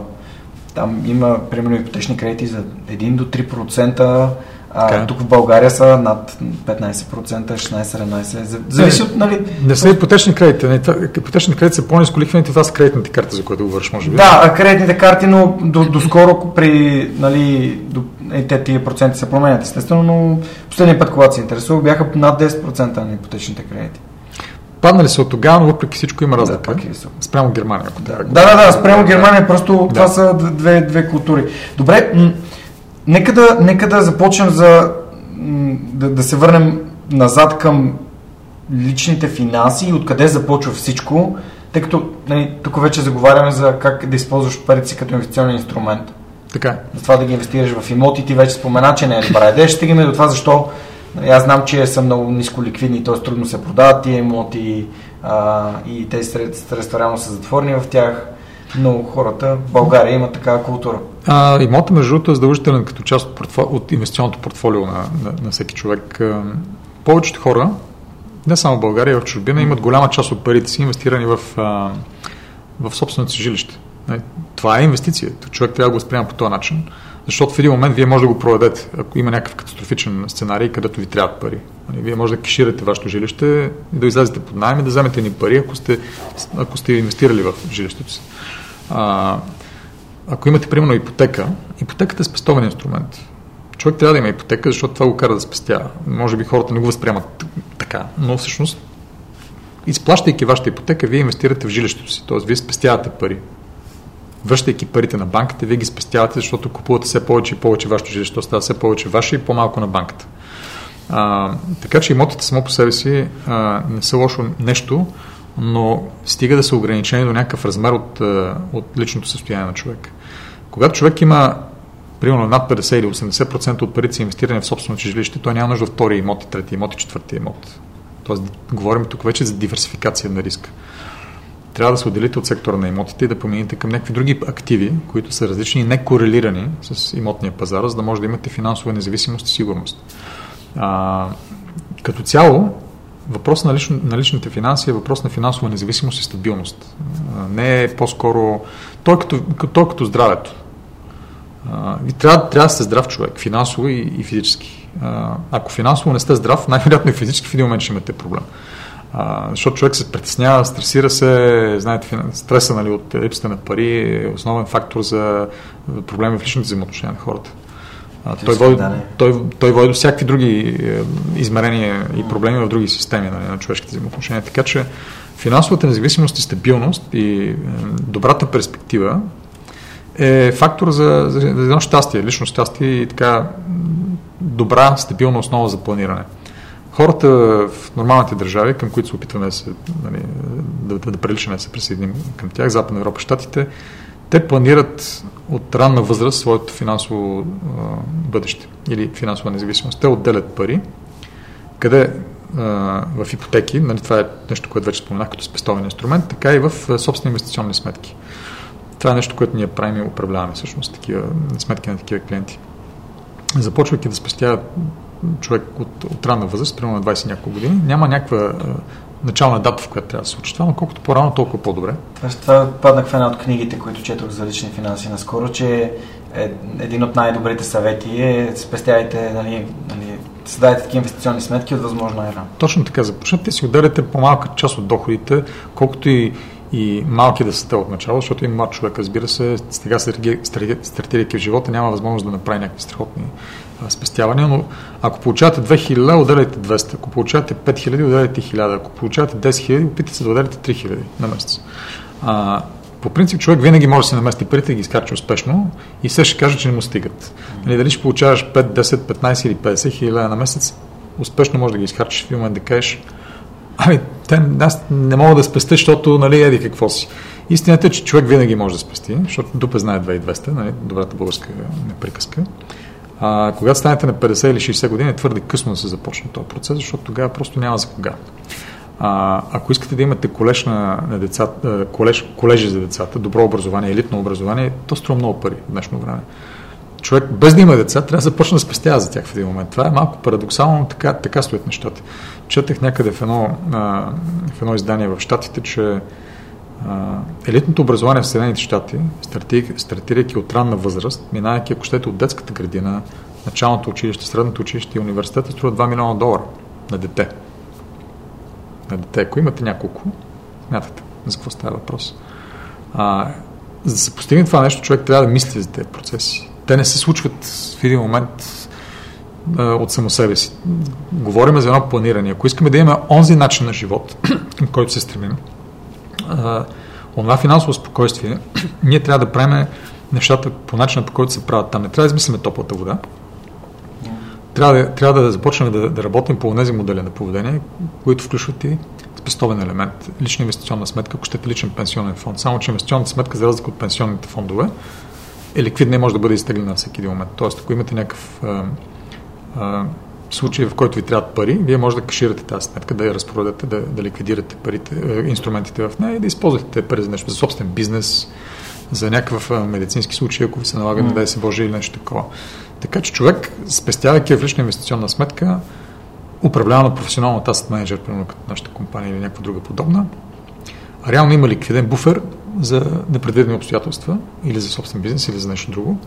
От една страна, от друга страна има финансова независимост след време и възможност да, да изгради едно а, достойно съществуване след пенсионна възраст. Тоест, иначе... Ако мога да обобщя това, което каза, първо а, препоръчваш хората да започнат да спестяват, не да харчат всички си пари. Абсолютно. Аз съм живял от, аз буквално този израз аз съм го измислил, живял съм от а, падежна кредитната карта до получаване на заплата.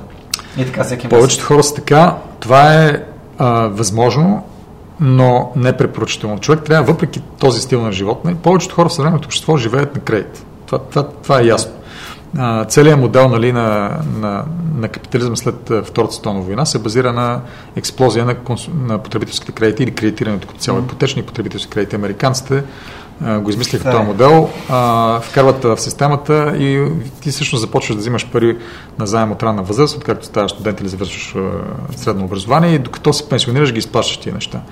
А, но това те държи, някои хора казват, че това те заробва, а, и те държи като част от системата, защото ти не можеш да, да мръднеш, защото трябва да си плащаш кредитите. От една страна това е така. От друга страна, ако искаш си част от системата и да живееш по правилата на съвременното общество, ти трябва да го правиш това нещо. Но кредитирането е едната част, другата част е спестяването. Въпреки, че човек ползва кредити, за да може да бързо да, навак, да навакса живота, да започне да, да живее в нормално жилище или да, да потребява, да, да, се справя по някакъв начин комфортно със себе си и със семейството си, трябва да се мисли за спестяване. Защото липсата на спестяване води в средносрочен план. В един, един момент, когато човек става на 40, примерно, има деца и те трябва да ходят на училище, тогава вече започвате да лишавате себе си, семейството си и децата си от перспективи, които те могат да имат, ако имате осигурени някакви спестени пари тогава е късно да се намерят тези пари. Няма как да се намерят на куп тогава много пари, за да се платят тези образования или да се, да се мине в по-висок клас жилище, да се премести в по-хубав район или да започнете частен бизнес. Нещо, което аз силно препоръчвам на повечето хора да, да се замислят. А, добре е човек да мисли за, за собствени, собствени неща. Както теб. Както мен. Не, е, нали, има някакъв комфорт в това някой друг да се грижи за теб. Получаваш заплата, ходиш на работа. Спокойствие да, това е добре. Много хора се чувстват комфортно в тази среда, но повярвайте ми, ще бъде по-добре, по-интересно, ако вие имате предизвикателството да печелите собствените си, собствените си пари, но в същото време да правите нещата, които ви харесват и да погледнете себе си в огледалото един ден, да кажете, аз се правих добре, успях, ето, направих нещо, което остана след мене, давам работа, примерно в нашата фирма осигуряваме работа на, на 20 високоплатени професионални а, мъже и жени, които успяват да, да допринасят за семействата си с финансово да са независими благодарение на бизнеса, който ние, ние сме създали. А, това е страхотно удовлетворение, като се замисли човек, че помагате на толкова хора около вас. Те живеят добре с това, което вие сте изградили. Системата работи. Така, така се расте напред. Но а, за да се направи един частен бизнес, човек трябва да спестява. Трябва да, да го има като менталитет, че Просто трябва да се отделяте ни пари. В един момент за да ги вземете тия пари, като сте на 30, 35 или 40 години и да започнете с някакъв капитал. Човек не трябва да инвестиция да започне mm. бизнес и аз препоръчвам този менталитет. Той не е за всеки, но, но който може да намери в себе си желание и енергия да поеме този риск, сигурно препоръчвам да се пробва. А, дори човек да не успее, нали, това не е загуба. Това не е загуба. Това е инвестирано време, енергия, усилия, които имат някакъв смисъл. Имат смисъл и за, и за самия човек, и за хората, които са съпричастни към неговия проект. А, човек винаги може да се върне обратно към живота на заплата. Нали? Това не е трагедия, това е нормално, но силно препоръчвам, особено на младите хора, да се замислят а, в един момент за това как да станат независими. Не само финансово независими, но независими гледна точка на това, кой определя как живеят и какво правят. Нека да се занимават с нещата, които искат. По-скоро, отколкото с нещата, които не искат. Щастието е въпрос на лично усещане. Човек, човек трябва да прави нещата, които иска, защото времето минава. В един момент няма време. Ще да ти, тук съм си записал да ти задам един въпрос за корелацията, връзката между парите и щастието, защото съм чел едно много интересно изследване за това, че а, до определено ниво на, на финанси, на така, личен приход, а, щастието и, и тези, тази финансова обезпеченост реално са почти вървят успоредно като прогресия, но над определен прак, нали, вече те нямат такава пряка зависимост. Тоест, нивото на щастие не се увеличава с а, нивото, с което се увеличават и, и доходи, личните доходи. Да, а... Но, това е въпрос, но, въпрос е да стигнеш до, до този момент, защото а, нали, ако ти не можеш да обезпечиш семейството си с храна, подслон и така нататък. Да, парите са, за съжаление, те са просто измерител на, на, на ресурсите, с които разполага човек, нали, някаква математическа величина. Но, но те не са цел само по себе си. Те са средство. Средство за постигане на, на, на цели, на, на финансова независимост, на спокойствие, на, на това човек да направи нещата, за които всъщност имат значение за него. Нали? Защото всеки иска да направи нещо не е задължително да... Значи човек може да, да спи в скъп хотел, може да спи в ефтин хотел, може да яде проста храна, може да е супер скъпарска горме храна в скъпи ресторанти, може да лети в бизнес класа, може да ти в економи. Това не, не променя живота на човек, той няма да е по-лош или по-добър човек. Прави, но има неща, които имат значение за този човек. Има хобита, има лични интереси, има неща, които искаш да свършиш с близките хора заедно, да отидеш някъде да споделиш нещо. Да, затова са необходими финанси. Има все пак и, и прости неща, като жилище, като домашна среда, като, като просто, а, ако ще ти, аз споменавам още веднъж образование за, за, за деца или за собствени неща. Човек трябва да се развие докато е жив. Нали, няма смисъл да се, да се отказва човек да учи. Аз силно препоръчвам хората да, да се опитват да, да надграждат през годините. Учат нови езици, да, да, да влезат в някакво направление, което не са били специалисти до момента, да научат нещо ново. А, пътуването, между другото, е част от този процес. трябва да се пътува. В днешния свят това е възможно, не е много скъпо, страхотно. Затова също има нужда от пари. А, щастието се гради върху тези неща, не върху парите. Така че прав си, да. В един момент човек, като изгради една база от съществуване, което е комфортно и той вече не е а, притеснен нали, материално от гледна точка на базови неща, трябва да надгражда в тия, в тия категории. Но най-богатите хора, както забелязвате напоследък, раздават състоянието си. Бил Гейтс, Уорън Бафет, някои други хора са казали, че оставят на децата си по 5 милиона долара от 150 милиарда, които имат, примерно. Това звучи малко абстрактно на повечето хора, но това всъщност значи, че тези хора са стигнали до прозрението, че парите не те правят щастлив. Напротив, много от е, богатите хора, особено в България, виждат как е, следващото поколение, децата им, живеейки в един а, хол, в едно холство, в един лукс, а, не могат да оценят колко всъщност трудно е да се достигне до това, до това положение и а, има така доста сбъркана система от приоритети и, и ценности. И ценности, да. Така че и това нещо е трудно да се поправи. Затова а, парите трябва да са все пак средство, подчертавам, за конкретни лични цели, които трябва да се постигнат, но не и да бъдат самоцел. Аз затова се, много се чудя на тия хора, които работят само и само да се трупа нещо и в един момент те самите се скапват физически, психически, стават озлобени, фокусирани върху това да се печелят ни пари сега. Животът минава. Без приятели. Без, не само без приятели, ами просто да, с проблеми от всякакъв характер. Тук включваме хората, които правят бизнес в политиката, за да изкарат ни пари от тази работа. Какво ще ги правят, не знам. Не, защото те не са малко тия пари, които те изкарват. но със сигурност няма да са много щастливи след това с тях. А, човек е щастлив с това, което е постигнал, а не с парите, които е направил. Това е моето лично мнение, което обаче не значи, че човек не трябва да се грижи за парите си сериозно. Аз споменах, че тази система нали, на, на човешки взаимоотношения а, трябва да се управлява професионално, както здравето на човек. Затова човек спестявайки трябва да се, се грижи от ранна възраст, планирано, дисциплинирано за, за личните си финанси, за да може да има след това една финансова независимост. Затова отделя се в лична инвестиционна сметка, управлява се професионални асет менеджери това нещо, за да може един ден, години по-надолу човек да им разполага с необходимите му средства за да постигне своите цели. Тоест, ако за да обобщя, а, това, че се спестява е началото и тези спестявания могат да бъдат умни спестявания и да работят, а не просто да се трупат. Да, не говорим за отделяне математически, а за и натрупване само от прехвърлянето в инвестиционната сметка. Инвестиционната сметка е инвестиционна сметка. Това е инструмент, който аз препоръчвам, защото там струпа някаква доходност. Тези пари се управляват професионално дългосрочно от асет менеджери, които и успяват да натрупват примерно някаква доходност. Тя може да е малка, може да е голяма, но тя е по-голяма от нула в средносрочен план. Тя може да е 3-4-5% годишно, но тези проценти имат значение след 3, 4, 5, 10, 15 години, защото те осигуряват някакъв растеж. Основното чудо на света. Да. Сложната лихва. Това е така. да. А, те осигуряват някакъв растеж и този растеж в един момент има значение.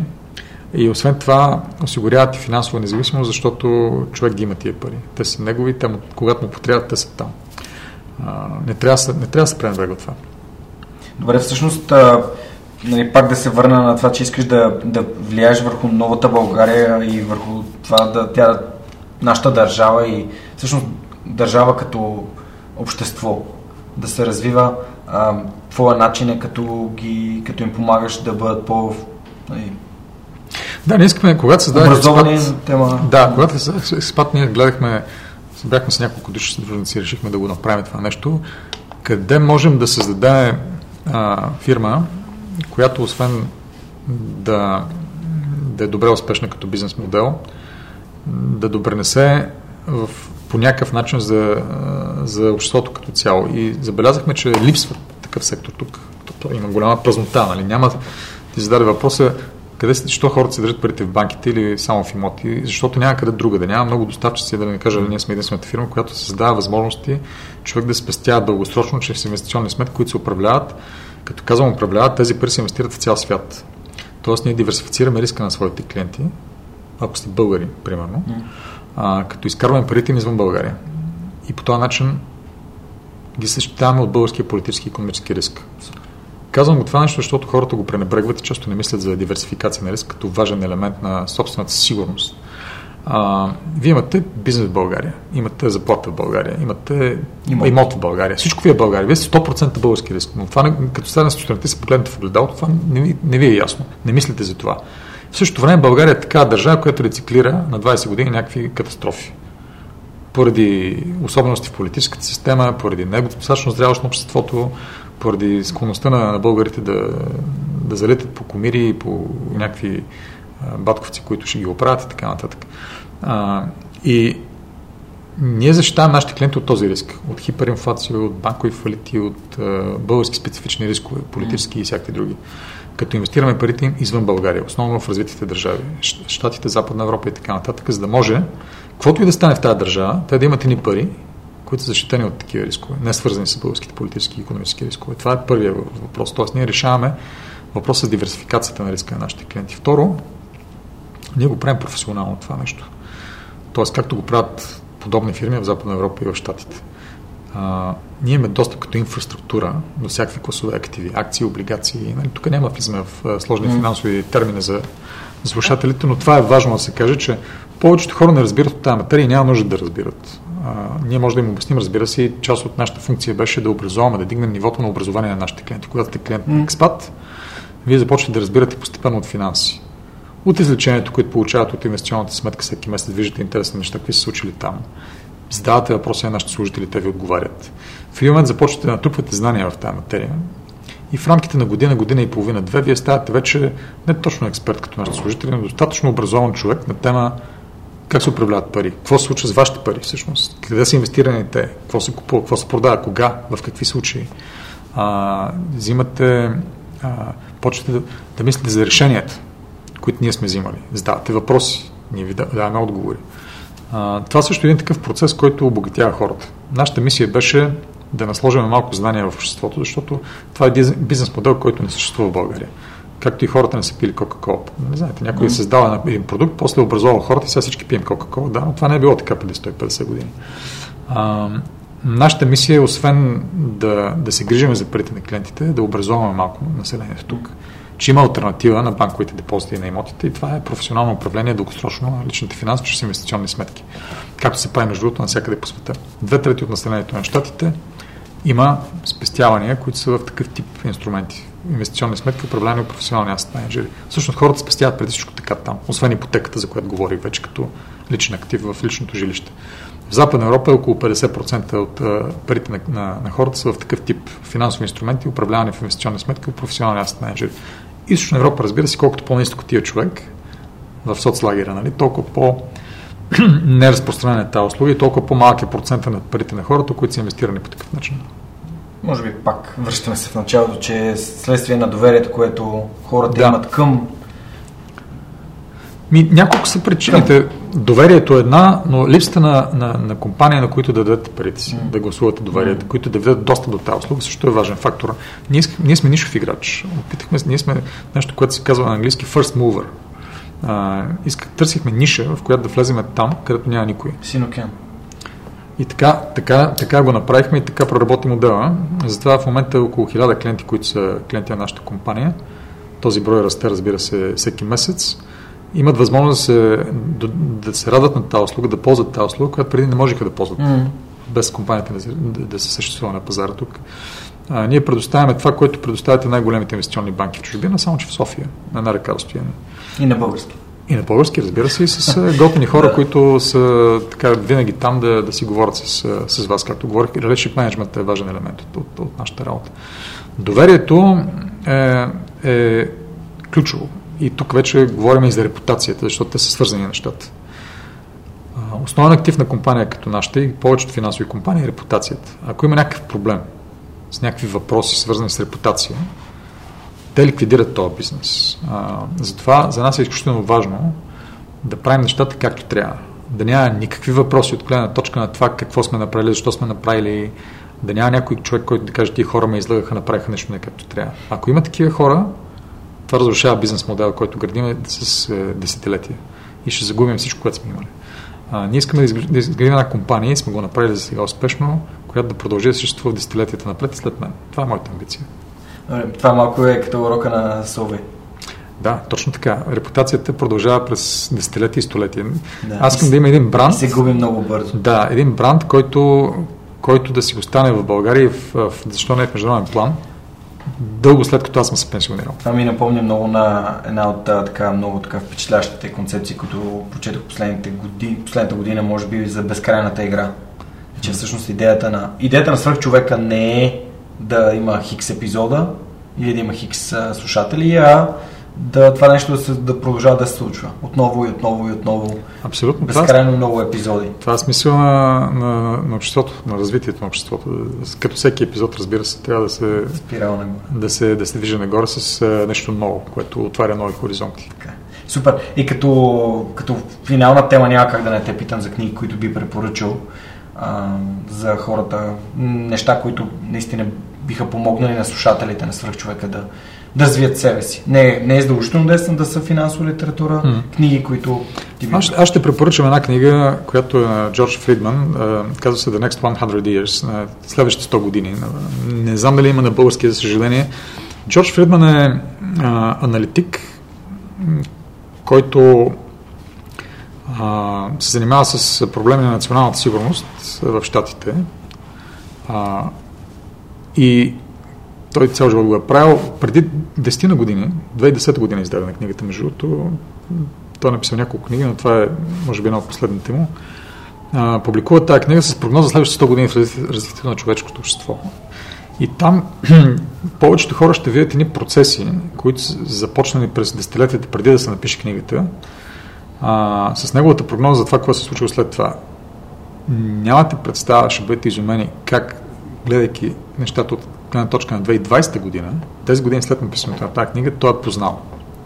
познава просто неща в смисъл това какво се е случило с развитието на щатите, света като цяло Европа, геополитика, социални процеси. А, защо препоръчвам тази книга? Защото, освен, че там ще видите любопитни работи, които просто ще ви изжимат като факти, а, там ще, ще видите аналитичния тулсет на един професионалист, а, който осветлява връзките, зависимостите, как една, една малка брънка в едно движение в обществото дава ефекти в други системи и как води до, до конкретни други резултати. Там ще видите а, процеси, които са от културен характер, които влияят върху геостратегически, геополитически и военни измерения. Нещо, което човек не прави на, на, на прима виста връзка. Ще видите неща, свързани с история, които се случили преди 10, 20, 30 или 40 години, как влияят 100, 150 години напред. Ще видите неща, свързани с човешка психология, комплекси. Как те формират решения на, на топ политическо ниво в големи държави. И всъщност успяват да насочат човешката история в други, в други измерения. Но това е може би защото аз съм пресъстен към тази тематика. Аз обичам да гледам на нещата отгоре, като макро наблюдател, леко дистанциран от процеса, а, като в, някаква, в някакъв филм. Джордж Филман обаче е супер професионален в това отношение, бих силно препоръчал някой да го, да го прочете. Да, е това да препоръка. Да. Нещо друго? А, другото, аз обичам да чета а, психологическа литература, неща свързани с а, човешката природа. Mm-hmm. И последно погледнах а, една книга за Behavioral Economics. А, да, нали? Да, да, не е, да, точно така е. Няма какво да коментираме тогава. Да, да. А, точно така. Дана Риели е между другото един... Не сте ли така книга? Да, да, точно така. Да, точно така. А, Дана Риели е един израелски учен, който работи в Штатите. А, човек не трябва да е економист, за да го разбере това нещо. Силно препоръчвам хора, които имат свободно време, да го, да го погледнат. А, там ще видите практически примери, дадени за човешките взаимоотношения и човешките а, реакции в определени ситуации, как те влияят върху макроекономическите процеси в едно общество. Как малките неща водят до съвсем неочаквани макроекономически резултати. Причинно-следствени връзки отново а, коментирам много достъпен език, така е, Книгата е страшно готен, страхотно чувство за хумор, написана също така, с много практически примери. Ще препознаете и себе си, може би, в един от моделите, които се описват за поведение там. Това са нещата, които аз обичам да чета. Например, ви сте веднага срещам за и да, това изследване за фотографиите. А, кога разделят се на три групи, е контролна, разбира се, една група, която се казва, трябва да направите перфектния кадър, и една група, която се казва, снимайте и намерете перфектния кадър. И понеже това нещо мога да го се отнесе и към твоята препоръка да създаваме бизнеси и да правим собствени проекти и да, да развиваме себе си, всъщност ам, аз като човек, който е започнал подкаста в другата крайност на перфекционизма, не желаяйки това да бъде перфектният проект от самото начало, ето виждаш 215-20 епизода, тук по-късно сме, чак сега сме на това ниво, което хората си представят, че така е трябва да им изглежда първи епизод и съответно никога не го записват, защото никога не се готови. Докато едно развитие, тук и, и Радо и Мони, които са зад камерата днес, всъщност Радо е от първи епизод, който буквално беше записан с ето таблет, който е, така беше сложен между мен и Лазар и ние записахме първия епизод на ето този таблет, без микрофон и без нищо. Така че а, да, за да се намери перфектния кадър е много по-добре да направиш 100 опита, 200 опита или колкото опита са необходими, за да станеш за да станеш по-добър в това, което правиш. Така, аз е, силно препоръчвам още веднъж е, хората да пробват, да рискуват, да, да започнат. Да са смели. Да са създатели. Да са създатели. Супер. Добре, аз по принцип задавах един въпрос в края на, на всеки епизод, но днес мисля да го, да го сменя с нещо. А, ако можеш да оставиш едно така знание към, не към твоите деца, нещо, което ти си научил и според теб ще им е важно да, да знаят и да го приемат, защото знаеш, че децата някой път от позицията на родител не, нали, не приемат веднага. Mm. А, Защото ти си им родител, Да. те обичат да си чупят главата, аз поне с моя баща съм го изпитал стотици пъти. Какво би им казал, което би искал да, да, да разберат и да осъзнаят и да приложат нали, в живота си? Да, трябва да помагат на другите. А, Аз вярвам, че това се връща. И вярвам, че човек е, успява да заслужи място в обществото и в е, групата, в която функционира и живее, чрез размера на, на своето, на това, което дава, не на това, което получава. Хората обикновено са фокусирани върху обратното. Да вземат повече, да получат повече. Аз бих искал да кажа на моите деца, че те трябва да дават. Това е всъщност истинската, инвестиция, която правите. Добре, и, и тук да се заигра с един твой цитат, не, искам най-доброто за себе си. Къде е тази златна среда, в която ти искаш най-доброто за себе си, нали, обезпечен си и, от, и, и даваш? Начин, начинът, да, начинът да получиш е първо да дадеш. Няма, няма друг начин. Няма друг начин. Другото е а, иллюзия или престъпление. Никол, много ти благодаря, че беше гост за свърхчовека. Благодаря ти, че сподели твоята свърхчовешка история. Благодаря Аз аз. забелязал съм, че откакто снимаме видео, става все по-дълги епизодите, но това е, това е прекрасно. Благодаря, че бяхте с нас. Надявам се, че този епизод ви, бил, ви е бил интересен. Ако това е така, моля ви споделете го с приятели, абонирайте се за свърхчовека в YouTube, в SoundCloud, Spotify или където слушате подкасти. Това беше всичко от нас за този вторник и както знаете, всеки следващ вторник в любимата ви платформа за слушане и гледане на подкасти. А сега искам да благодаря на хората, без които този епизод нямаше да се случи. Това са хората от екипа и пейтрините на свръхчовекът. Анна Мария Ангелова, Неда Борисова, Радослав Радоев, Николай Георгиев, Георги Малчев, Анелия Пейчева, Александър Куманов, Марин Митев, Яница Цонева, Атанас Атанасов, Християн Стоилков, Живко Тодоров, Кирил Юнаков, Живко Джамяров, Кристиян Михайлов, Коста Атанасов, Асен Величков, Никола Томов, Силвина Фурнаджиева, Мирослав Филков, Ясен Георгиев, Мила Боги или Богомила Трайкова, Данил Петков, Хараламби Хараламбиев, Яна Петрова, Миро Желещев, Асен Цветков, Преслав Каршовски, Александър Силгиджан, Ангел Георгиев, Весто Купанова, Бисер Вълов, Николай Василев, Теодора Георгиева, Цветелина Тотева, Румен Митев, Георги Орданов, Камелия Танасова, Люба Генчева, Денислав Здравков, Октай Чубан, Радослав Георгиев, Пламен Иванов, Силяна Йорданова, Радослав Панайотов, Мими Ридър, Моника Ангелова, Теодор Катранджиев, Ирена Иванова, Борислав Борисов,